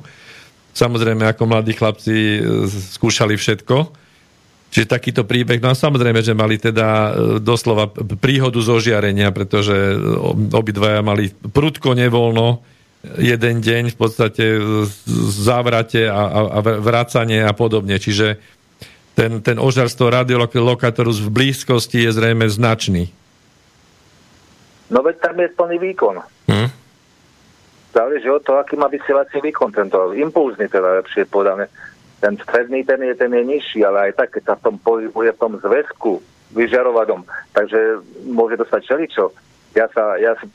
Ja viem, že boli skazky, a to neboli len skazky, že vojaci, ktorí boli na týchto radiolokačných staniciach, na hláskach radiolokačných, tak robili také psie kusy, že nechali uškvariť mačky. A tie radiolokátory mali výkony zhruba rádu, myslím, 1 megawatu. To už boli veľké. To boli radiolokátory, ktoré mali dosah. Takto, viem, že niektoré, takto poviem to tak. Nebol som ja osobne pri tom, ale prešiel som aj tie pracoviská v rámci ukážok. Mali sme tieto, napríklad mierové, bola takáto radiolokačná, nie hláska, ale to bol radiolokačný prápor, radiotechnický prápor, kde bol lokátor na Slovensku vlastne najväčší tento, ale boli potom aj v Čechách, P-14 sa volali, to bol radiolokátor ďalekého dosahu, ktorý sledoval cieľe až tam niekde vo Francúzsku, takže on mal dosah okolo 800 kilometrov, pokiaľ sa dobre pamätám. No ja možno k tomu doplním takú malú informáciu. Nedaleko, v podstate nejakých 500-600 metrov od tohto lokátoru teda stoja domy, hej? Neviem, ako je to možné, že kto vlastne to nejakým spôsobom povoluje, ale čo teda ja som mal možnosť z praxe tam proste merať, tak tam boli špičky naozaj už v podstate cez 1 watt na meter štvorcový, hej. V tých domoch namerané, hej? No pri tých domoch, áno, bezprostredne 500 metrov od toho. Hoci to bol na úrovni terénu, samozrejme, nebolo to vo výške, ale... Hej, no jasné, áno, tá charakteristika je troška ináč robená, ale aj tak to je. Tam sa dajú rozsviecovať žiarovky potom pritom, no. Nie, tak sa to hovorí. No. Nie, že by som sa chcel vrácať k tomu k starému pánovi Teslovi, čo sa hovorí o tých prípadoch s tými jeho pokusmi, s tými výbojmi, keď rozsvecoval žiarovky. Dalo by sa povedať bez toho, aby boli zapojené v sieti. Ale v sieti boli takto zapojené. No. Wi-Fi žiarovky, jednoducho. Áno, tak to hej. No, to vypadá tak zaujímavo, ale tak to je. Mne sa podarilo nájsť teraz na stránke shmu.sk. Majú tam upozornenie, alebo teda výzvu. SHMÚ upozorňuje prevádzkovateľov zariadení RLAN pracujúcich v 5 GHz pásme aby dodržiavali podmienky používania tohto pásma. A teda, že SHMÚ píšu, že pracuje v pásme 5,6 GHz, ktoré je vraj prioritné, chránené. Tak teda, a je to aj taká mapka pekná, že ako, na ktorých miestach je to rušené, teda je to výzva, aby teda prísne dodržiavali stanovené pásma. No ja neviem, viete, čo sa týka routerov, tak tie idú buď na 2,4 giga, alebo na 5 giga. Áno, tam je práve to pásmo jedno okolo toho kanála, myslím, že 100 až 110, alebo 120, ktoré práve do tohto pásma zasahuje. Čiže je to možné, že áno, pokiaľ sú nie tie domáce routere, ale tie siete 5 GHz, ktoré pokrývajú nejakú lokalitu. Hej, čiže to sú tie, áno, tie môžu, presne tak tie, áno. Tie majú výkony do 1 W spravidla, takže tie môžu teoreticky veľmi citlivé zariadenie rušiť. Áno, prijímače určite. Tie hej, na prijímaný signál určite. To pohode zaruší. No a ja by som teraz ešte prešla na takú tému, že ako to ovplyvne náš. Spomínali sme ten projekt ICMANN, kde oni ešte len idú zisťovať, aké súhrn toho žiarenia je piloti sú ovplyvnení. A ja by som sa chcela opýtať, že vieme, že vojenstvo vždycky je skôr, ako to prejde tie znalosti do civilu, že či vieme, aké súhrny výkonov alebo žiarení majú civilní obyvatelia v mestách. Či sa to meria a či tieto merania sú kvalitné? Možno pán Balaj povie. No. Teraz poprosím tú otázku, tak ten koniec, ako to bolo položené? Že či vieme? Aká je záťaž na obyvateľov? Že ako sa meria žiarenie, polia, výkony v civile, v mestách. No. Aha, no áno, takto. Samozrejme, meranie je viac menej teda taká samostatná téma, taký fenomén, ktorý zaujíma možno viacerých obyvateľov veľkých miest, a keďže vidia okolo seba to množstvo vysielačov, ktoré ich dneska už obklopuje. Musíme povedať, že viac menej meranie vedia realizovať aj oficiálne úrady, ktoré sa tým zaoberajú. Sú to buď nezávislé akreditované firmy, ktoré vlastne posudzujú tú veľkosť intenzity aj na vplyv teda na zdravie človeka. A tiež samozrejme sú to potom aj oficiálne úrady, ako napríklad regulačný úrad, ktorý má tiež vybavenie tou technikou a disponuje viac menej týmito možnosťami. No a tiež samozrejme sú potom aj možnosti, ako si to zmerať svojpomocne. Na trhu je pomerne veľké množstvo takých jednoduchších prístrojov, ktorými si intenzitu týchto rádiových polí vieme zmerať sami. Nie je to možno až tak výpovedné, ako by sme očakávali od oficiálnej inštitúcie, ale teda samozrejme, že dá sa to nejakým spôsobom merať. Nie je to až taký problém. Ja by som k tomuto povedal možno taký základ, že v akých jednotkách tie merania dnes prebiehajú, aj čo sa vieme z literatúry dočítať, aby sme si to vedeli nejakým spôsobom predstaviť. My sme už v minulej relácii viac menej preberali, že meria sa teda jednak intenzita elektrického poľa, to je u týchto rádiových vysielačov jedna z tých možností, a potom je to hustota tzv. Výkonového toku alebo radiačného toku. Tieto dve jednotky majú medzi sebou jednoznačný vzťah a vieme si to predstaviť, že hustota toho výkonu je viac menej intenzita nádrhu lomeno 377. Nebudem to rozvádzať, prečo to tak je. Je to skrátka vypočítané na základe určitej impedancie vo váku a tak ďalej, tak ďalej. Je to prevoditeľné medzi sebou a častokrát sa stretávame aj s takými jednotkami intenzity elektrického poľa, ktoré sú vo voltoch na meter. Tie udávajú väčšinou oficiálne inštitúcie a takisto sú aj súčasťou vyhlášky oficiálnej o expozícii. A hustota radiačného toku sa udáva v jednotkách watt na meter štvorcový, alebo teda v menších jednotkách, ako sú mikrowaty alebo miliwaty na meter štvorcový. Aj prístrojové vybavenie, ktoré je možné na trhu zohnať, disponuje jednak možno tou prvou jednotkou, možno touto druhou jednotkou, ale keďže sú vzájomne medzi sebou prevoditeľné, tak vždy si to človek vie nejakým spôsobom predstaviť, čo to znamená. Ja by som k tomu povedal možno takú zaujímavú vec, čo málo ľudí vie, že keď už teda máme tú vyjadrenú tú jednotku elektrického pola v tých voltoch na meter, tak táto jednotka je viac menej lineárne závislá od vzdialenosti od vysielača. Čiže keď si predstavíte, že ste v nejakej vzdialenosti od ľubovoľného vysielača, keď sa vzdialite do 10-násobku napríklad tejto vzdialenosti, tak 10-násobne klesne intenzita elektrického pola. Bez ohľadu na to, že či viete, aký to má výkon alebo aké to má parametre, toto si môžete vždy ľahko zapamätať. Kým u hustoty radiačného toku je to tak, že tá je zase lineárne závislá od výkonu vysielača. Čiže viete si predstaviť, že keď stojíte pred vysielačom určitého výkonu a tento výkon, dajme tomu, zrastie 10-násobne, tak sa 10-násobne zväčší aj tá hustota radiačného toku. Poviem to ešte možno jednoduchšie. Keď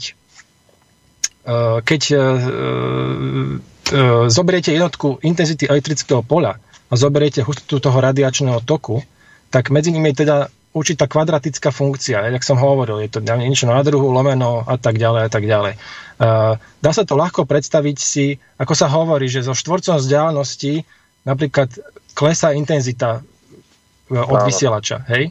To znamená, že tu je vlastne už premietnutý ten kvadratický vzťah.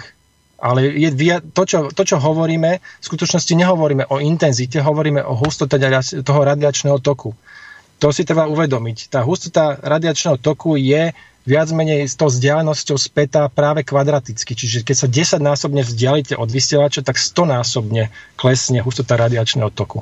Pričom, ako som povedal, intenzita elektrického pola iba 10-násobne. Takže tam je to tak trošku je to tak zaujímavé. Lineárne a kvadratické. Jedno je lineárne, druhé kvadratické, tak no. Áno, keď niekto aj z tých oficiálnych autorít tvrdí, že teda najmä tomu, že máme 10-násobne prísnejší limit, alebo 10-násobne je to tak a tak, treba vždy brať na to, že v akých jednotkách, pretože nie je to celkom pravda, že máme nejaký limit.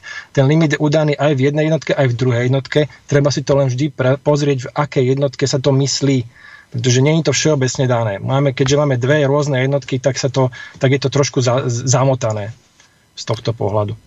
No, pán Balaj, doteraz som tomu nerozumel vôbec. Teraz som v situácii, že nerozumiem tomu vôbec asi na 33. Ako som z rôzov zistil, že čím viac počúvam, tým menej rozumiem. Dúfam, že som jediný zo všetkých poslucháčov, ktorý je v takejto pozícii. Tak ty si nepochopil jednu vec, tam bolo povedané číslo niečo lomeno 377 a to 377 je ako technik, my sme to nazývali, že bulharská konštanta. Že keď nejaká rovnica nesedí, tak treba nájsť číslo, ktorými sa delí alebo násobí, aby sedelo. Nie, je to... Aj Einstein mal vo svojej rovnici kozmologickú konštantu. Jasné. Keď mu to nešlo. Tak čo? Isté, no tak dosadzujú sa rôzne veci, aby to nakoniec vychádzalo, takže to vychádza. No, trochu sme to odľahčili, čiže ja by som povedal, teraz, ja mám otázku teraz na kolegu. Čo je dôležitejšie, tá hustota alebo tá intenzita? Sekundu, pán kamarát, toto si zodpovieme po prestávke. Určite ju nezabudnite, pretože sme naladovali do ľudí také obrovské množstvo informácií, tým považujem za človeka aj sám seba, že treba to na chvíľku stráviť, dáme si malú prestávočku s jednou pesničkou a po nej pôjdeme ďalej. Dobre.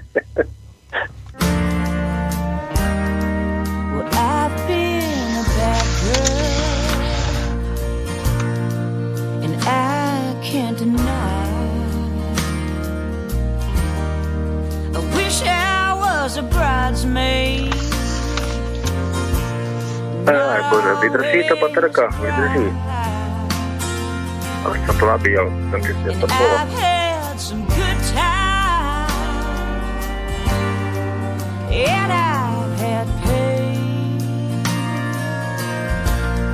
But it's hard to remember the things I can change. Broke down, low down, in high.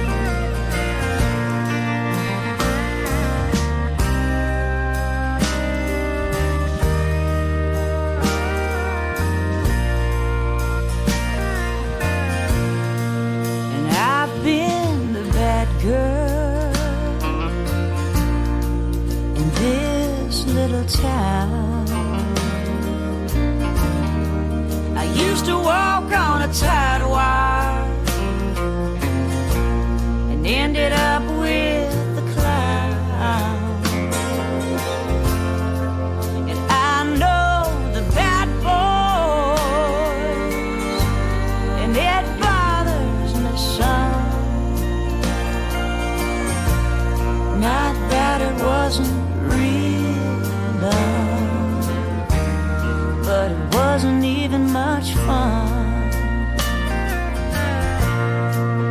That feeling broke down, low down in high heel shoes. Got them good.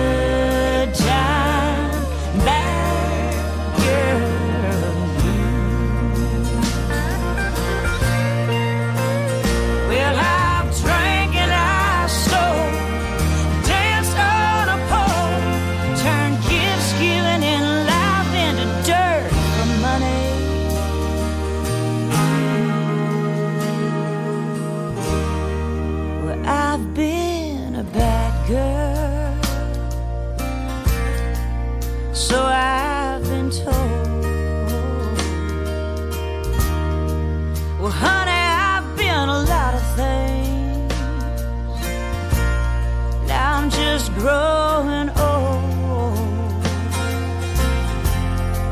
and holding on tightly to a long ago past,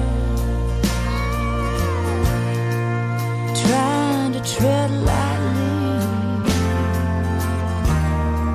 and fading out fast,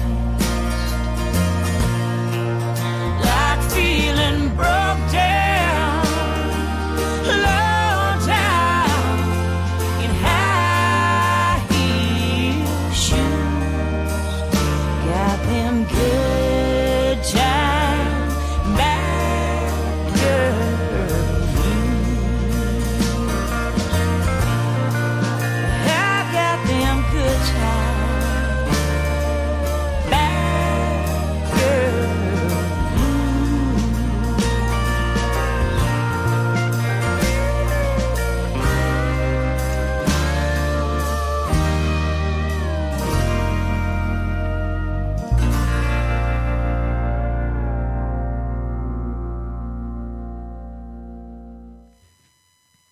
Tak, máme poslednú časť 53. vysielania InfoRovnováhy, ktorú ako špeciálnu venujeme problematike vysielania frekvencií, zdrojov, nepríjemností a rôznych smogov, ktoré na nás útočia z každej strany, aby som to povedal len tak obrazne.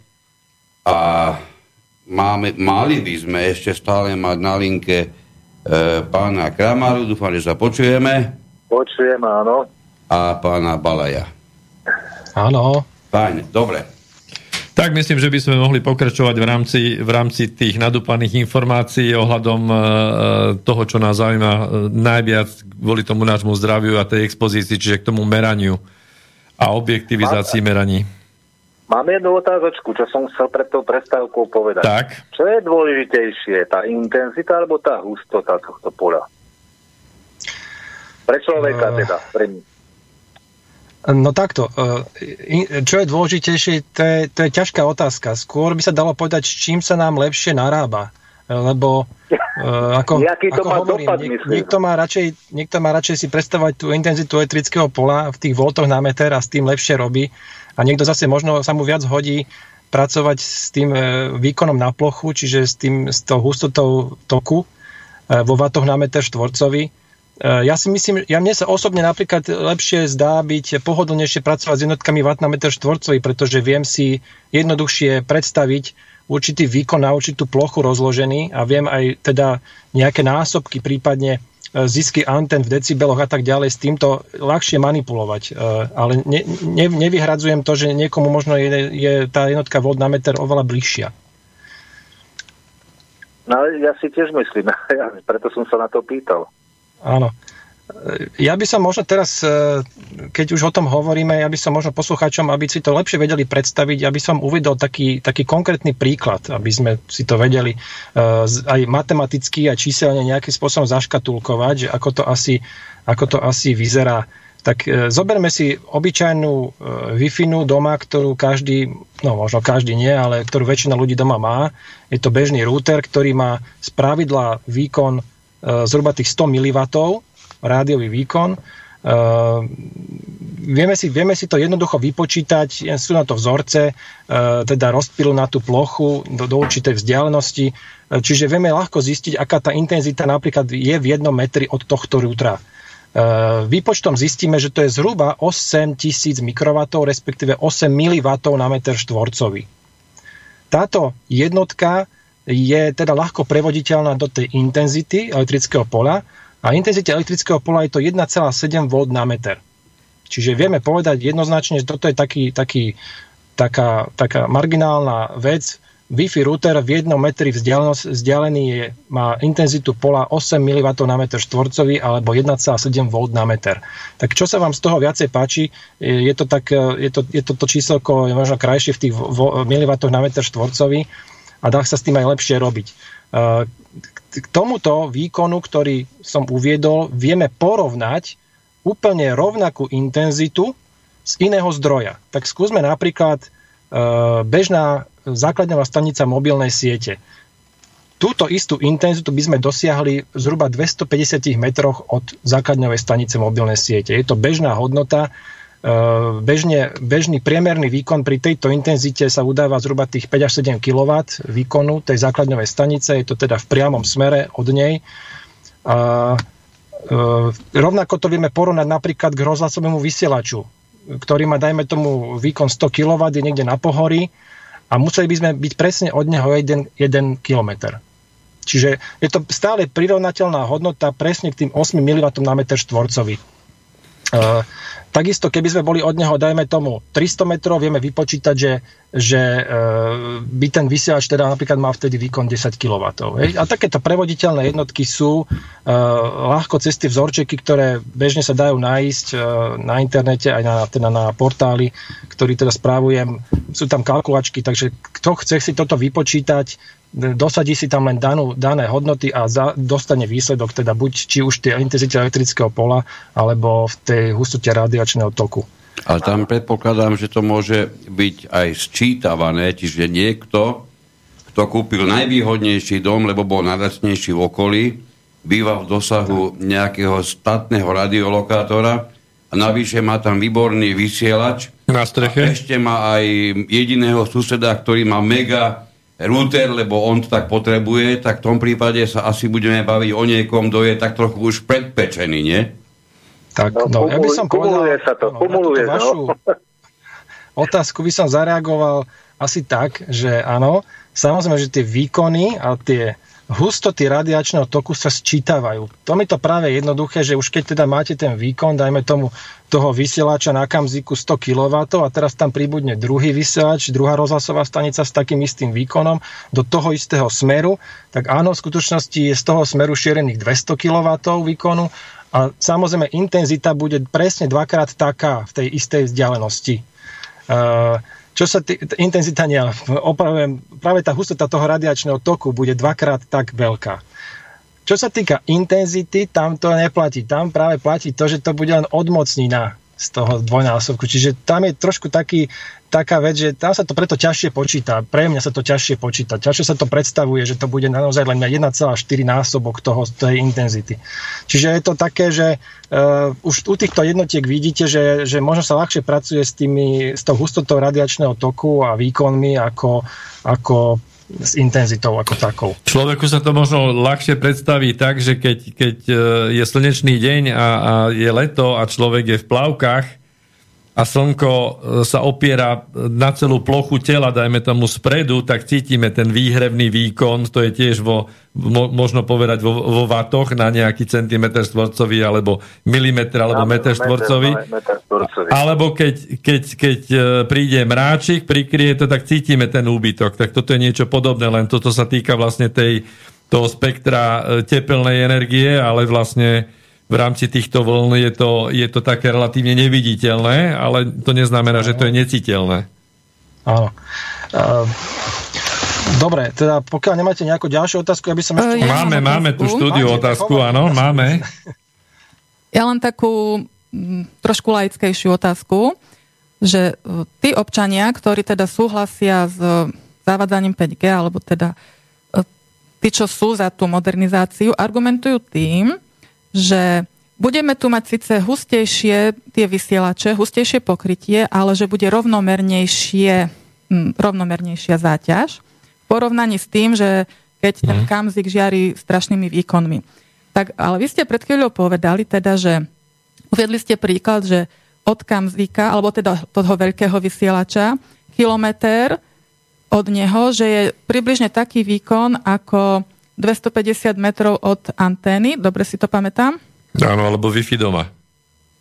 Antény. Alebo meter od Wi-Fi doma. Áno. Dobre, takže z toho vyplýva, že keď tu budeme mať tu rovnomerné pokrytie v meste, budeme ako keby celé mesto, ako keby kilometer od kamzika. No áno, samozrejme, ale tam do toho musíme prirátať ešte to, že to nebude mobilná sieť sa neskladá z jedného vysielača, hej, čiže tých vysielačov je po meste rozmiestnených. Dobre, teraz úplne len laicky, že úplne... A rôznych pásmach, rôznym výkonom. A čiže predtým, tí ľudia, čo bývali ďalej od kamzíka, to mali v podstate lepšie, teraz to budeme mať všetci rovnaké, ako tí, čo bývali kilometer. Budeme si rovní. Tak, dobre to chápem, hej? Ja, áno, dobre to chápete. K tomu by som ešte možno povedal to, že ten kilometr od kamzika bývalo minimálne množstvo ľudí, čo sa týka v porovnaní k celej populácii. Hej? Tak viete si predstaviť, že v skutočnosti dneska v tých mestách, keď je sústredená populácia, tak tie vysielače neboli priamo v mestách. Tom Bratislava je možno taká výnimka, alebo Košice sú výnimka, že majú ten vysielač rovno na tom najbližšom pohorí, ale v skutočnosti tie mestá boli ďaleko od tých vysielačov, možno stovky kilometrov. Takže to pokrytie tam naozaj bolo, to boli zlomky, dá sa povedať, milivatov alebo zlomky mikrovatov na meter štvorcový, ktoré sa tam naozaj vtedy do príchodu mobilných sietí nachádzali. Tie mobilné siete tým, že tie vysielače umiestnili rovno do tých medzi domy na sídliskách, a tie vysielače, hovorím, nemajú malé výkony. Ten celkový vyžiarený výkon každého z tých vysielačov do toho daného smeru je zhruba možno kilowatt až 5 kilovatov. Niektoré tie, ktoré obsahujú viacero tých služieb, tak sú niekedy až možno do 10 kW, tak tie vysielače naozaj zahustili a teraz zdvihli aj celkovú tú expozíciu, tú hladinu toho hustoty toho radiačného toku zdvihli markantne. Takže teraz sa to týka naozaj takmer všetkých občanov, možno, že okrem tých, ktorí bývajú vyslovene na vidieku. Na vidieku, kde to je naozaj ďaleko na tých lázoch od akejkoľvek takejto civilizačného fenoménu, akom sú vysielače. No, môžem niečo k tomu? Keď už sme pri tých 5G sieťach, prednedávno som práve čítal, že je otázka to, čo je ešte efektívne pre použitie týchto 5G sietí. Pre nich je podstatné to, že majú slúžiť predovšetkým pre prenos dát, dátové prenosy, pretože majú podstatne väčšiu kapacitu, 10 až 100-násobne vyššiu, ako sú súčasné siete. Takže na druhej strane majú veľký útom, na prenos na veľkú vzdialenosť by potrebovali obrovské vysielače, čo samozrejme zaťažuje aj obyvateľstvo a taktiež je to aj ekonomicky nevýhodné. Preto tieto vysielače, alebo lepšie povedané, tento prenos má byť na kratšie vzdialenosti, takže ten základný prenos sa má uskutočňovať prostredníctvom optokáblov. Takže ide o to, že kde sa používajú tieto 5G siete. V takých lokalitách, kde sú malé, kde nie sú výrobné celky, kde sa to nepoužíva, kde to nie je potrebné, tak tam to neprichádza do úvahy. Jedine v takýchto veľkých aglomeráciách, dajme tomu, ktoré sú, tak Bratislava nie je veľká aglomerácia, to je len mesto, tam to zohráva svoju obrovskú úlohu. Tam ide o to, aby to bolo prepojené z hľadiska šírenia alebo používania, efektívneho využívania dát. Takže neviem. Isté. Čo vy na to, pán Balaj, tak to by som povedal. Ale možno, že by som vás doplnil, že tie 5G siete sa neskladajú len z jediného frekvenčného pásma, ktoré majú pridelené, práve to, ktoré by malo zahusťovať tú sieť, ale sa skladajú aj z tých frekvenčných pásiem, ktoré sa už nespoužívajú. Čiže tá 5G sieť napríklad, ktorá je dnes budovaná, beží na frekvenciách, ktoré už dávno obsadzovali predtým iné služby, možno 4G alebo 3G. A v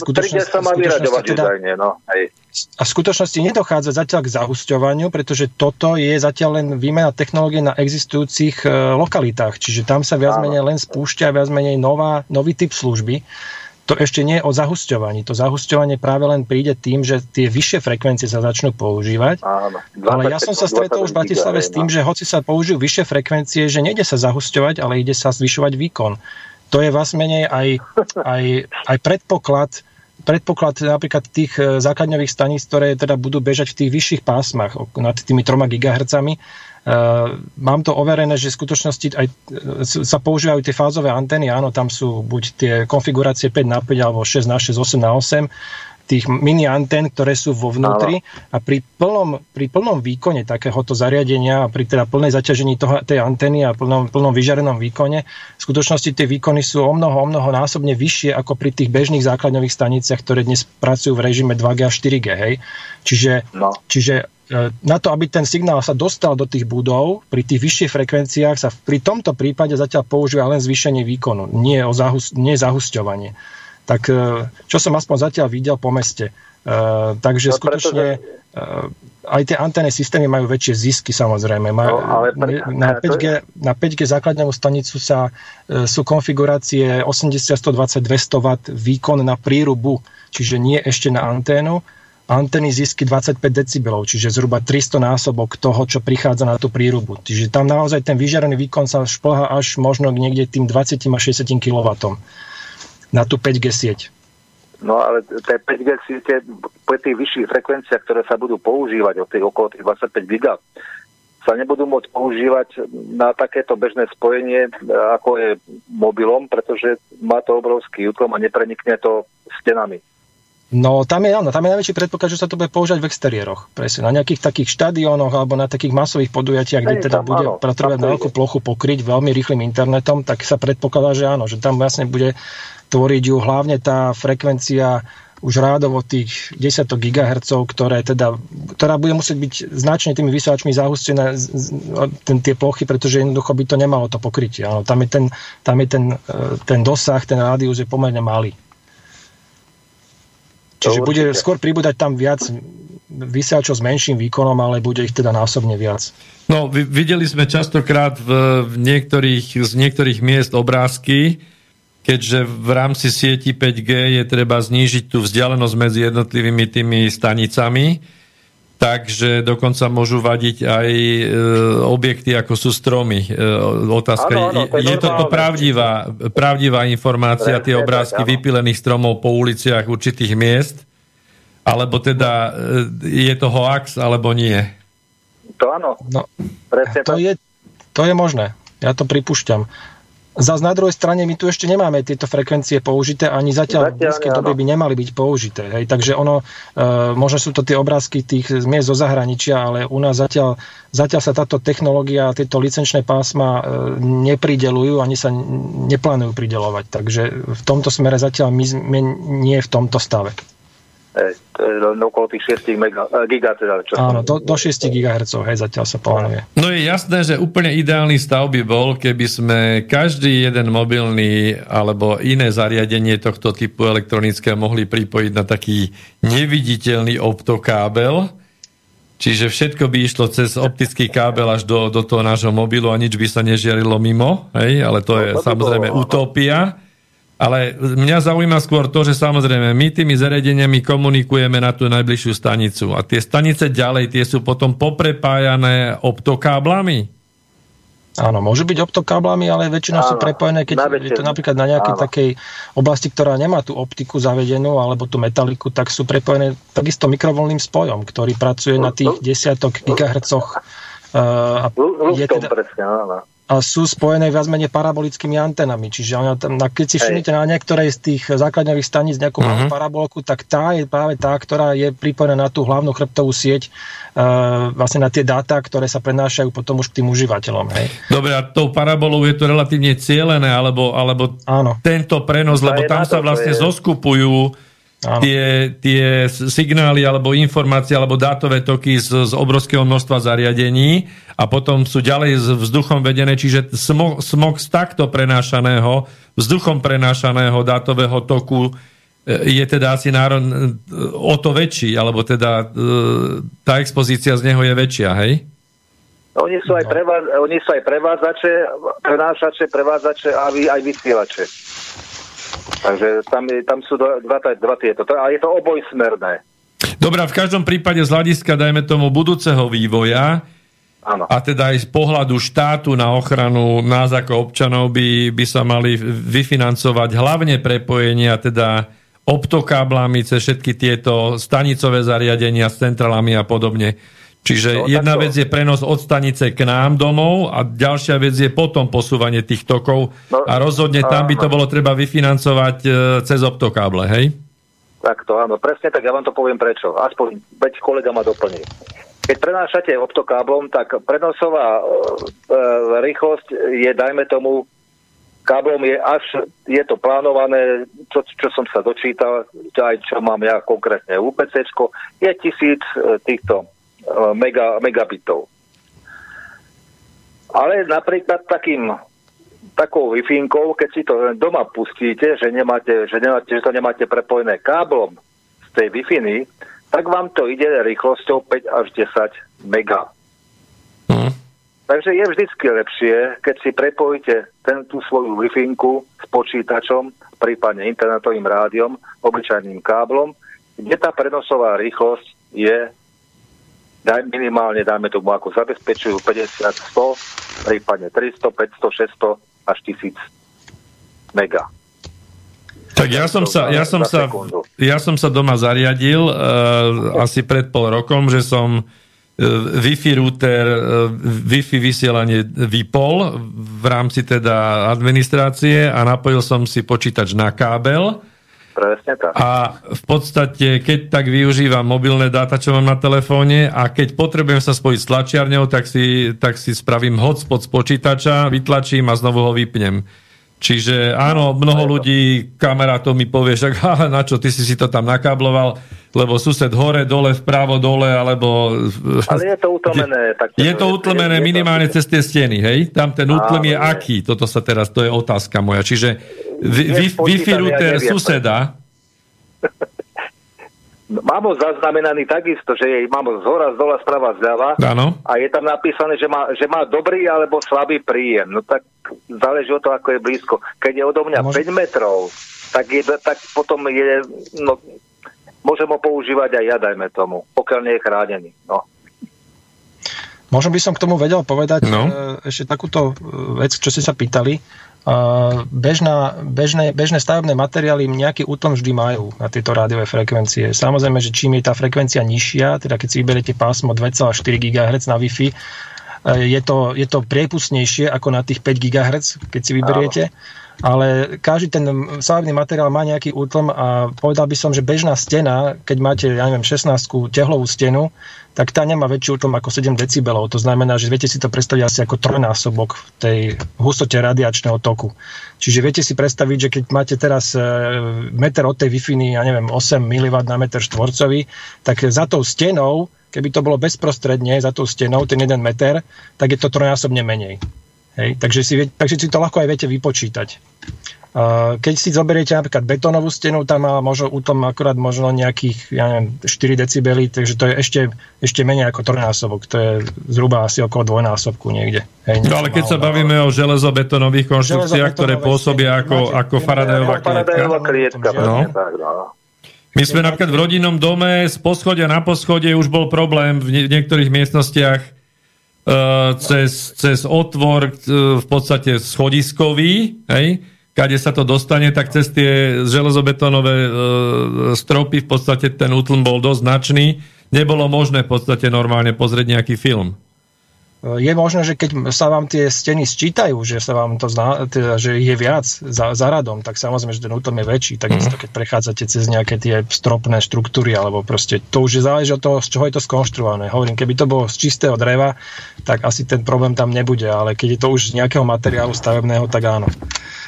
Ale čo sa toho celkovo týka, samozrejme, že tie výkony sú tie Wi-Fi sú nejakým spôsobom limitované. Keby teda dovolovali väčšie výkony, tak samozrejme, že by ste si mohli nastaviť aj oveľa lepšie pokrytie. A samozrejme je to dané aj to citlivosťou toho samotného zariadenia, ktoré sa na tú Wi-Fi pripája. Čiže či už aj to zariadenie je schopné dokomunikovať nejakým spôsobom k tomu routeru. Tam ešte jedna vec možno, že vstupuje do hry, keď si uvedomíme, že máme byty postavené nad sebou a mnohé z nich sú tak vnútorne vybavované, že naozaj prakticky jedna jediná izba sa hodí na obývačku. A keď berieme do úvahy, že mnoho ľudí práve v obývačke má tieto zázračné bedničky, tak sa nám veľmi ľahko môže stať, že x bytov nad sebou to prakticky má takmer na rovnakom mieste, kde si opäť viem predstaviť, že ten efekt síce tlmený stenami, ale opäť sa vynásobí. A to ani nehovorím o bytoch, ktoré sú nad sebou a sú jednoizbové, kde táto pravdepodobnosť je výrazne vyššia. Áno, ste exponovaní v podstate aj z hora, aj z dola. Tak. Áno, ale zväčša takéto aglomerácie, keďže ja som stavár, tak sú železobetónové, čiže ten útlm by tam mal byť väčší medzi nimi. Zase z toho hľadiska stavebného. Nie je to až tak, celkom sa to nedá spoľahnúť, pretože ten signál pomerne, hovorím, závisí od frekvencie, ale pomerne dobre penetruje a už čo mám teda prejdené pár takých lokalít, tak nedá sa povedať, že by to bolo nejak markantne utlmené. Hej. Je tam väčšinou do tých 10 násobkú sa to utlmí, ale keď už máte, samozrejme, keď tie dve poschodia máte, tak tam je ten útlm trošku väčší. Hej. Tam to nedá sa povedať, že by to bol 100 násobok, ale je to možno aj viac 150 násobok. Hej. Ja som tým práve chcel povedať to, že máte suseda na vrchu dole, máte suseda na bokoch a keďže máte jednoizbový byt, oni majú možno takisto, lebo aj takéto doby sme si tu nastávali, no tak máte prakticky v jednom dosahu 4-5 takýchto vysielačov, a kde teda neverím, že to nemá žiadny vplyv, alebo že ako kolega hovorí stavár, že je to utlmené. No možno, že je, ale je to asi vynásobené tým počtom. Veľmi závisí od toho, kde ten zdroj leží. Či je bezprostredne za stenou, vtedy je naozaj tá intenzita vo vašom byte o mnoho vyššia, ako keď je napríklad na protilahlej stene u toho suseda. Hej. Čiže ako sme minule hovorili, ten rozstrel toho uhla je dosť podstatný. Kde je ten najväčšie to sústredenie tej intenzity. No, mohol by som ešte jednu vec. Nech sa páči. Teraz ešte pôjde o troška iný signál, kozmický signál, ale nie z kozmu, ale z našich družíc, 5G ktoré momentálne, ktoré teraz napríklad vo veľkom množstve vysielajú Spojené štáty na obežnú dráhu, takzvaný Starlink. Je to prostriedok spojenia, aby bolo internetové spojenie zabezpečované z kozmu. Kto sa najviac na to zatiaľ sťažuje, najviac sú astronómovia. Z hľadiska tienenia pri pozorovaní kozmických objektov. Ale tam ide o niečo podstatnejšie, pretože týchto objektov, neviem koľko je plánovaných, asi zhruba 20,000 družíc, ktoré majú lietať na dosť nízkych obežných dráhach. A tieto môžu svojimi signálmi dosť zahltiť a ovplyvniť ľudí svojimi výkonmi. Pretože neviem, na akých frekvenciách a na akých výkonoch vôbec vlastne tieto zariadenia budú pracovať. Neviete náhodou, pán Balaj? Tieto zariadenia budú pracovať zhruba na tých submilimetrových vlnách, čiže ako dneskajšie televízne družice, ktoré teda satelitný signál posielajú po veľkých lokalitách, tak tieto budú pracovať na podobných frekvenciách. Je to niečo v tých 10 gigahercov. A samozrejme, že keďže sú na nízkej obežnej dráhe, to znamená, že okolo tých, 500 až 1000 kilometrov nad zemou, tak pri tých výkonoch, ktoré... Či zle hovorím? Nie, nižšie, to sú nižšie, oni sú nižšie tieto. No, oni sú nižšie. Bežná družicová televízia je okolo tých 36,000 kilometrov. Tieto sú hruba 500 kilometrov. To sú geostacionárne, to je niečo nižšie. No, toto sú nízkoletiace družice. Nízkoletiace družice. Tie výkony samozrejme sú dosahované pomocou, oni sú napájané nejakým buď zdrojom plutónia alebo nejakým slnečnými týmito panelmi. Článkami, áno. Tie výkony sú samozrejme môžu byť pomerne vysoké, tie vyžiarené výkony, keďže teraz sú to zase samozrejme nejaké anteny, ktoré tam budú dať vysoký zisk, ale nepredpokladá sa, že by to ožiarenie Zeme bolo až tak markantné, hoci by si teda napríklad sústredili viacero týchto družíc na jeden priestor, že by bolo až tak markantné, aby ste to nejakým spôsobom výraznejšie cítili oproti tomu, čo dneska máme tu na terestriálnom pokrytí. Čo som ja si počítal, aspoň takto orientačne na základe tých výkonov, tak vychádzalo mi to v úplne najnepriaznivejšom prípade okolo 3,5 mikrowatt na meter štvorcový, čo je zanedbateľné číslo oproti tomu, čo dnes máme bežne v mestách. Tu sa bavíme o hodnotách, kde sú 10 000 až 100 000 mikrowatov na meter štvorcový. Hej, čiže to je, tá hodnota je naozaj zanedbateľná, keď to tak povieme. No, to je zaujímavé. A keď bude mať prienik cez oblačnosť, veď to je oblasť týchto frekvencií, ktoré sú v milimetrovom pásme, tie veľké gigahertzové pásma, tak tá oblačnosť utlmí. Táto v podstate zlikviduje. Určite, ale nezlikviduje to úplne. Svedkami môžeme byť dneska toho, že funguje príjem cez parabolické antény.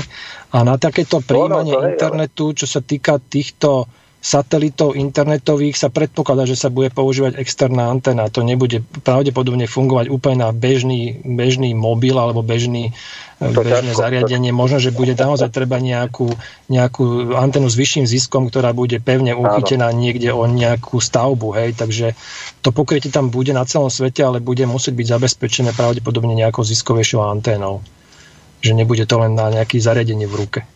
V každom prípade fungujú, ešte raz vás preruším, fungujú GPS-ka, ktoré bežne fungujú na hranici tepelného šumu, to znamená na tak maličkých úrovniach, ktoré preniknú z tej obrovskej diaľky, a to GPS-ko funguje aj bežne na tom telefóne mobilnom, čiže to sú naozaj signály, ktoré sú rádovo femtovatý, to sú 10 na mínus spusty 0, čo sa týka tej hustoty radiačného toku, a funguje to, takže ono to nejakým spôsobom asi fungovať bude, aj keď teda na tých vyšších frekvenciách je ten útlom samozrejme väčší. Nikdy nesmieme zabúdať na to, čo sme si hovorili aj v jednej z tých prvých relácií na túto tému, že sú určité žiarenia, ktoré sú prirodzené a boli tu desiatky, stovky, tisíce rokov, a potom do toho pribudli tie frekvencie, ktoré tu neboli. A vždy vždy hovoríme o tom, a že tie vlastne vyplnili určité tie škály, ktoré predtým neboli v zaťažení. A jasné, že my si zvykneme na hocičo. Aj zviera na hovedo sa hovorí, že aj hovedo toho veľa vydrží. Ale 100 raz zabilo vola, sa hovorí, toto ja vždy opakujem. Čiže všetko sa to napočítava a tie, či je dostatočné množstvo štúdií zohľadňujúcich to napočítavanie tých výkonov z tých všetkých strán, tých rôznych frekvenčných poliach, toto je tá otázka, ktorú si musíme neustále klásť.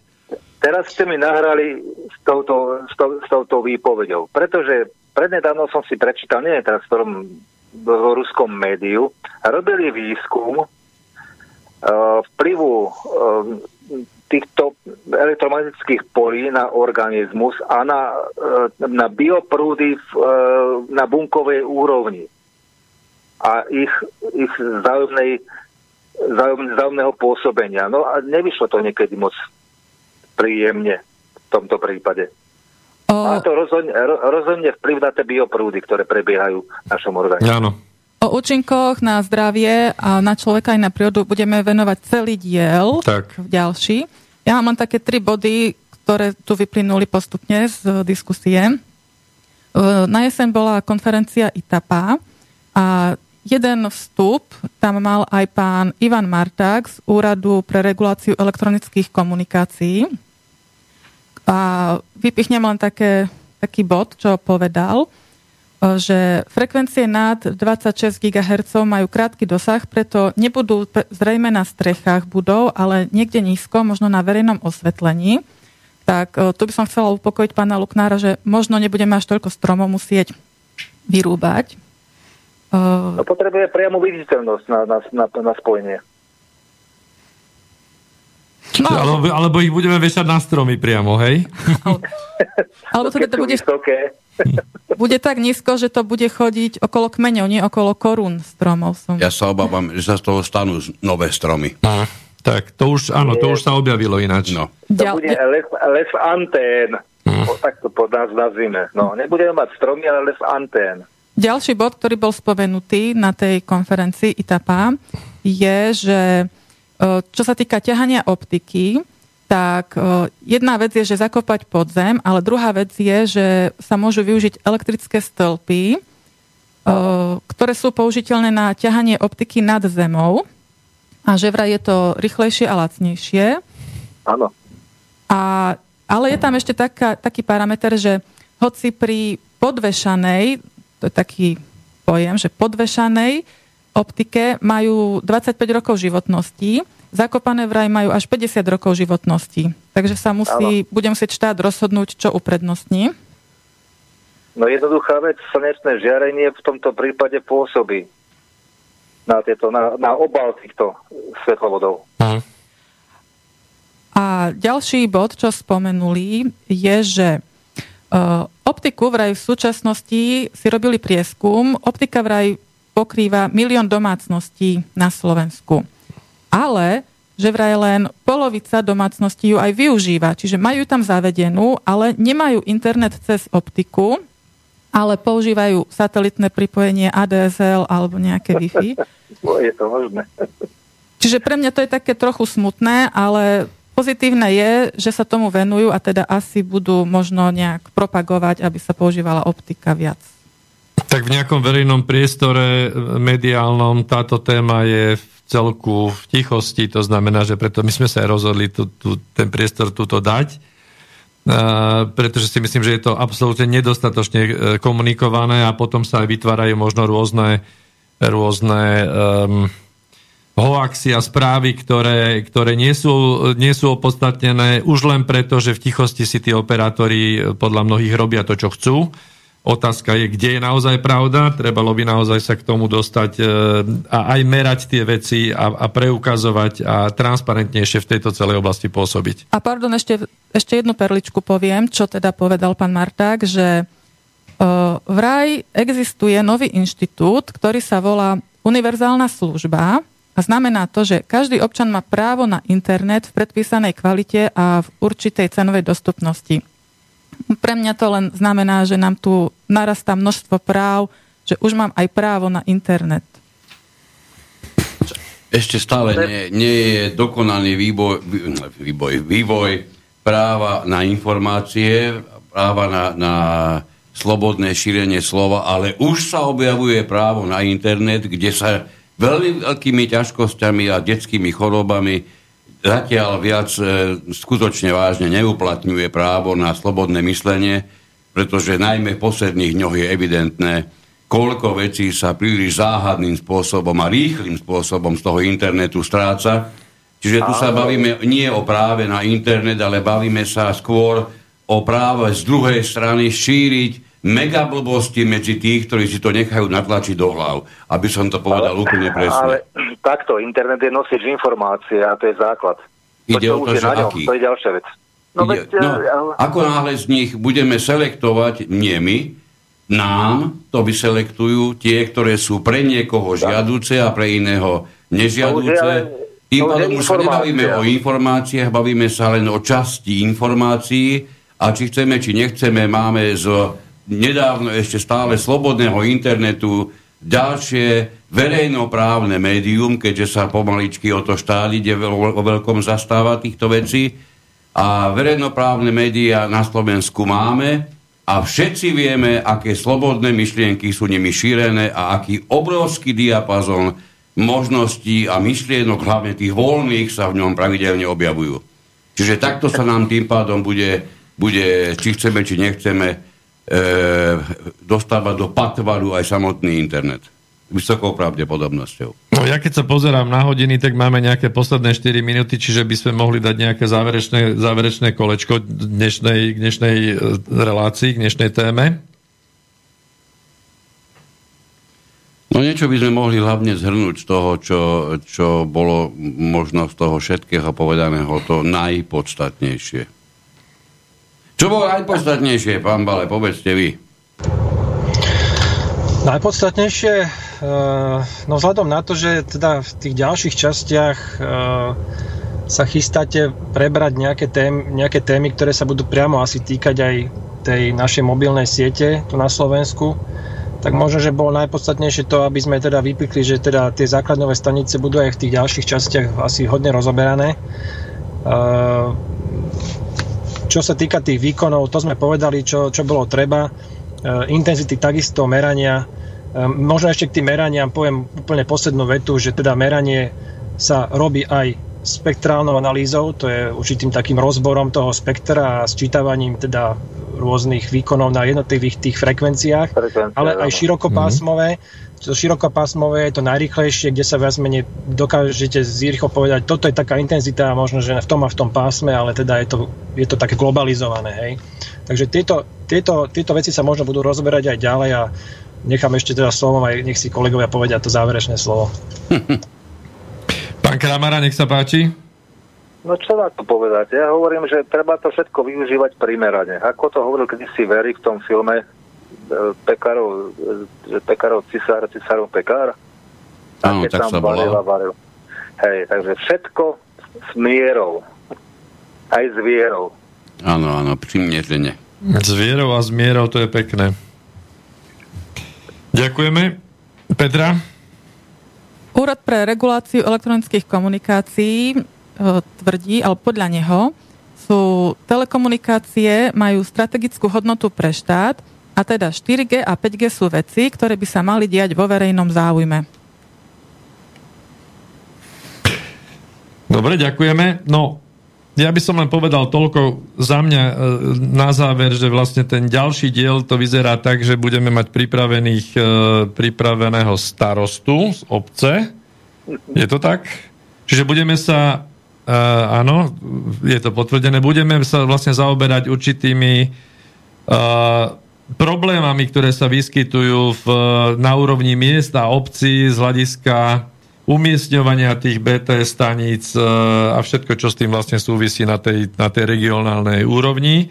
A samozrejme, že z hľadiska ďalších relácií plánujeme sa venovať komplexne aj teda legislatívnej stránke, čiže budeme tu mať aj nejaké právnické týmy ohľadom legislatívy na Slovensku, ako sa o nás teda náš štát bude starať v oblasti expozícií týchto žiarení. Náramne ako vždy. Starajú sa o to zatiaľ, aby tých expozícií bolo dosť.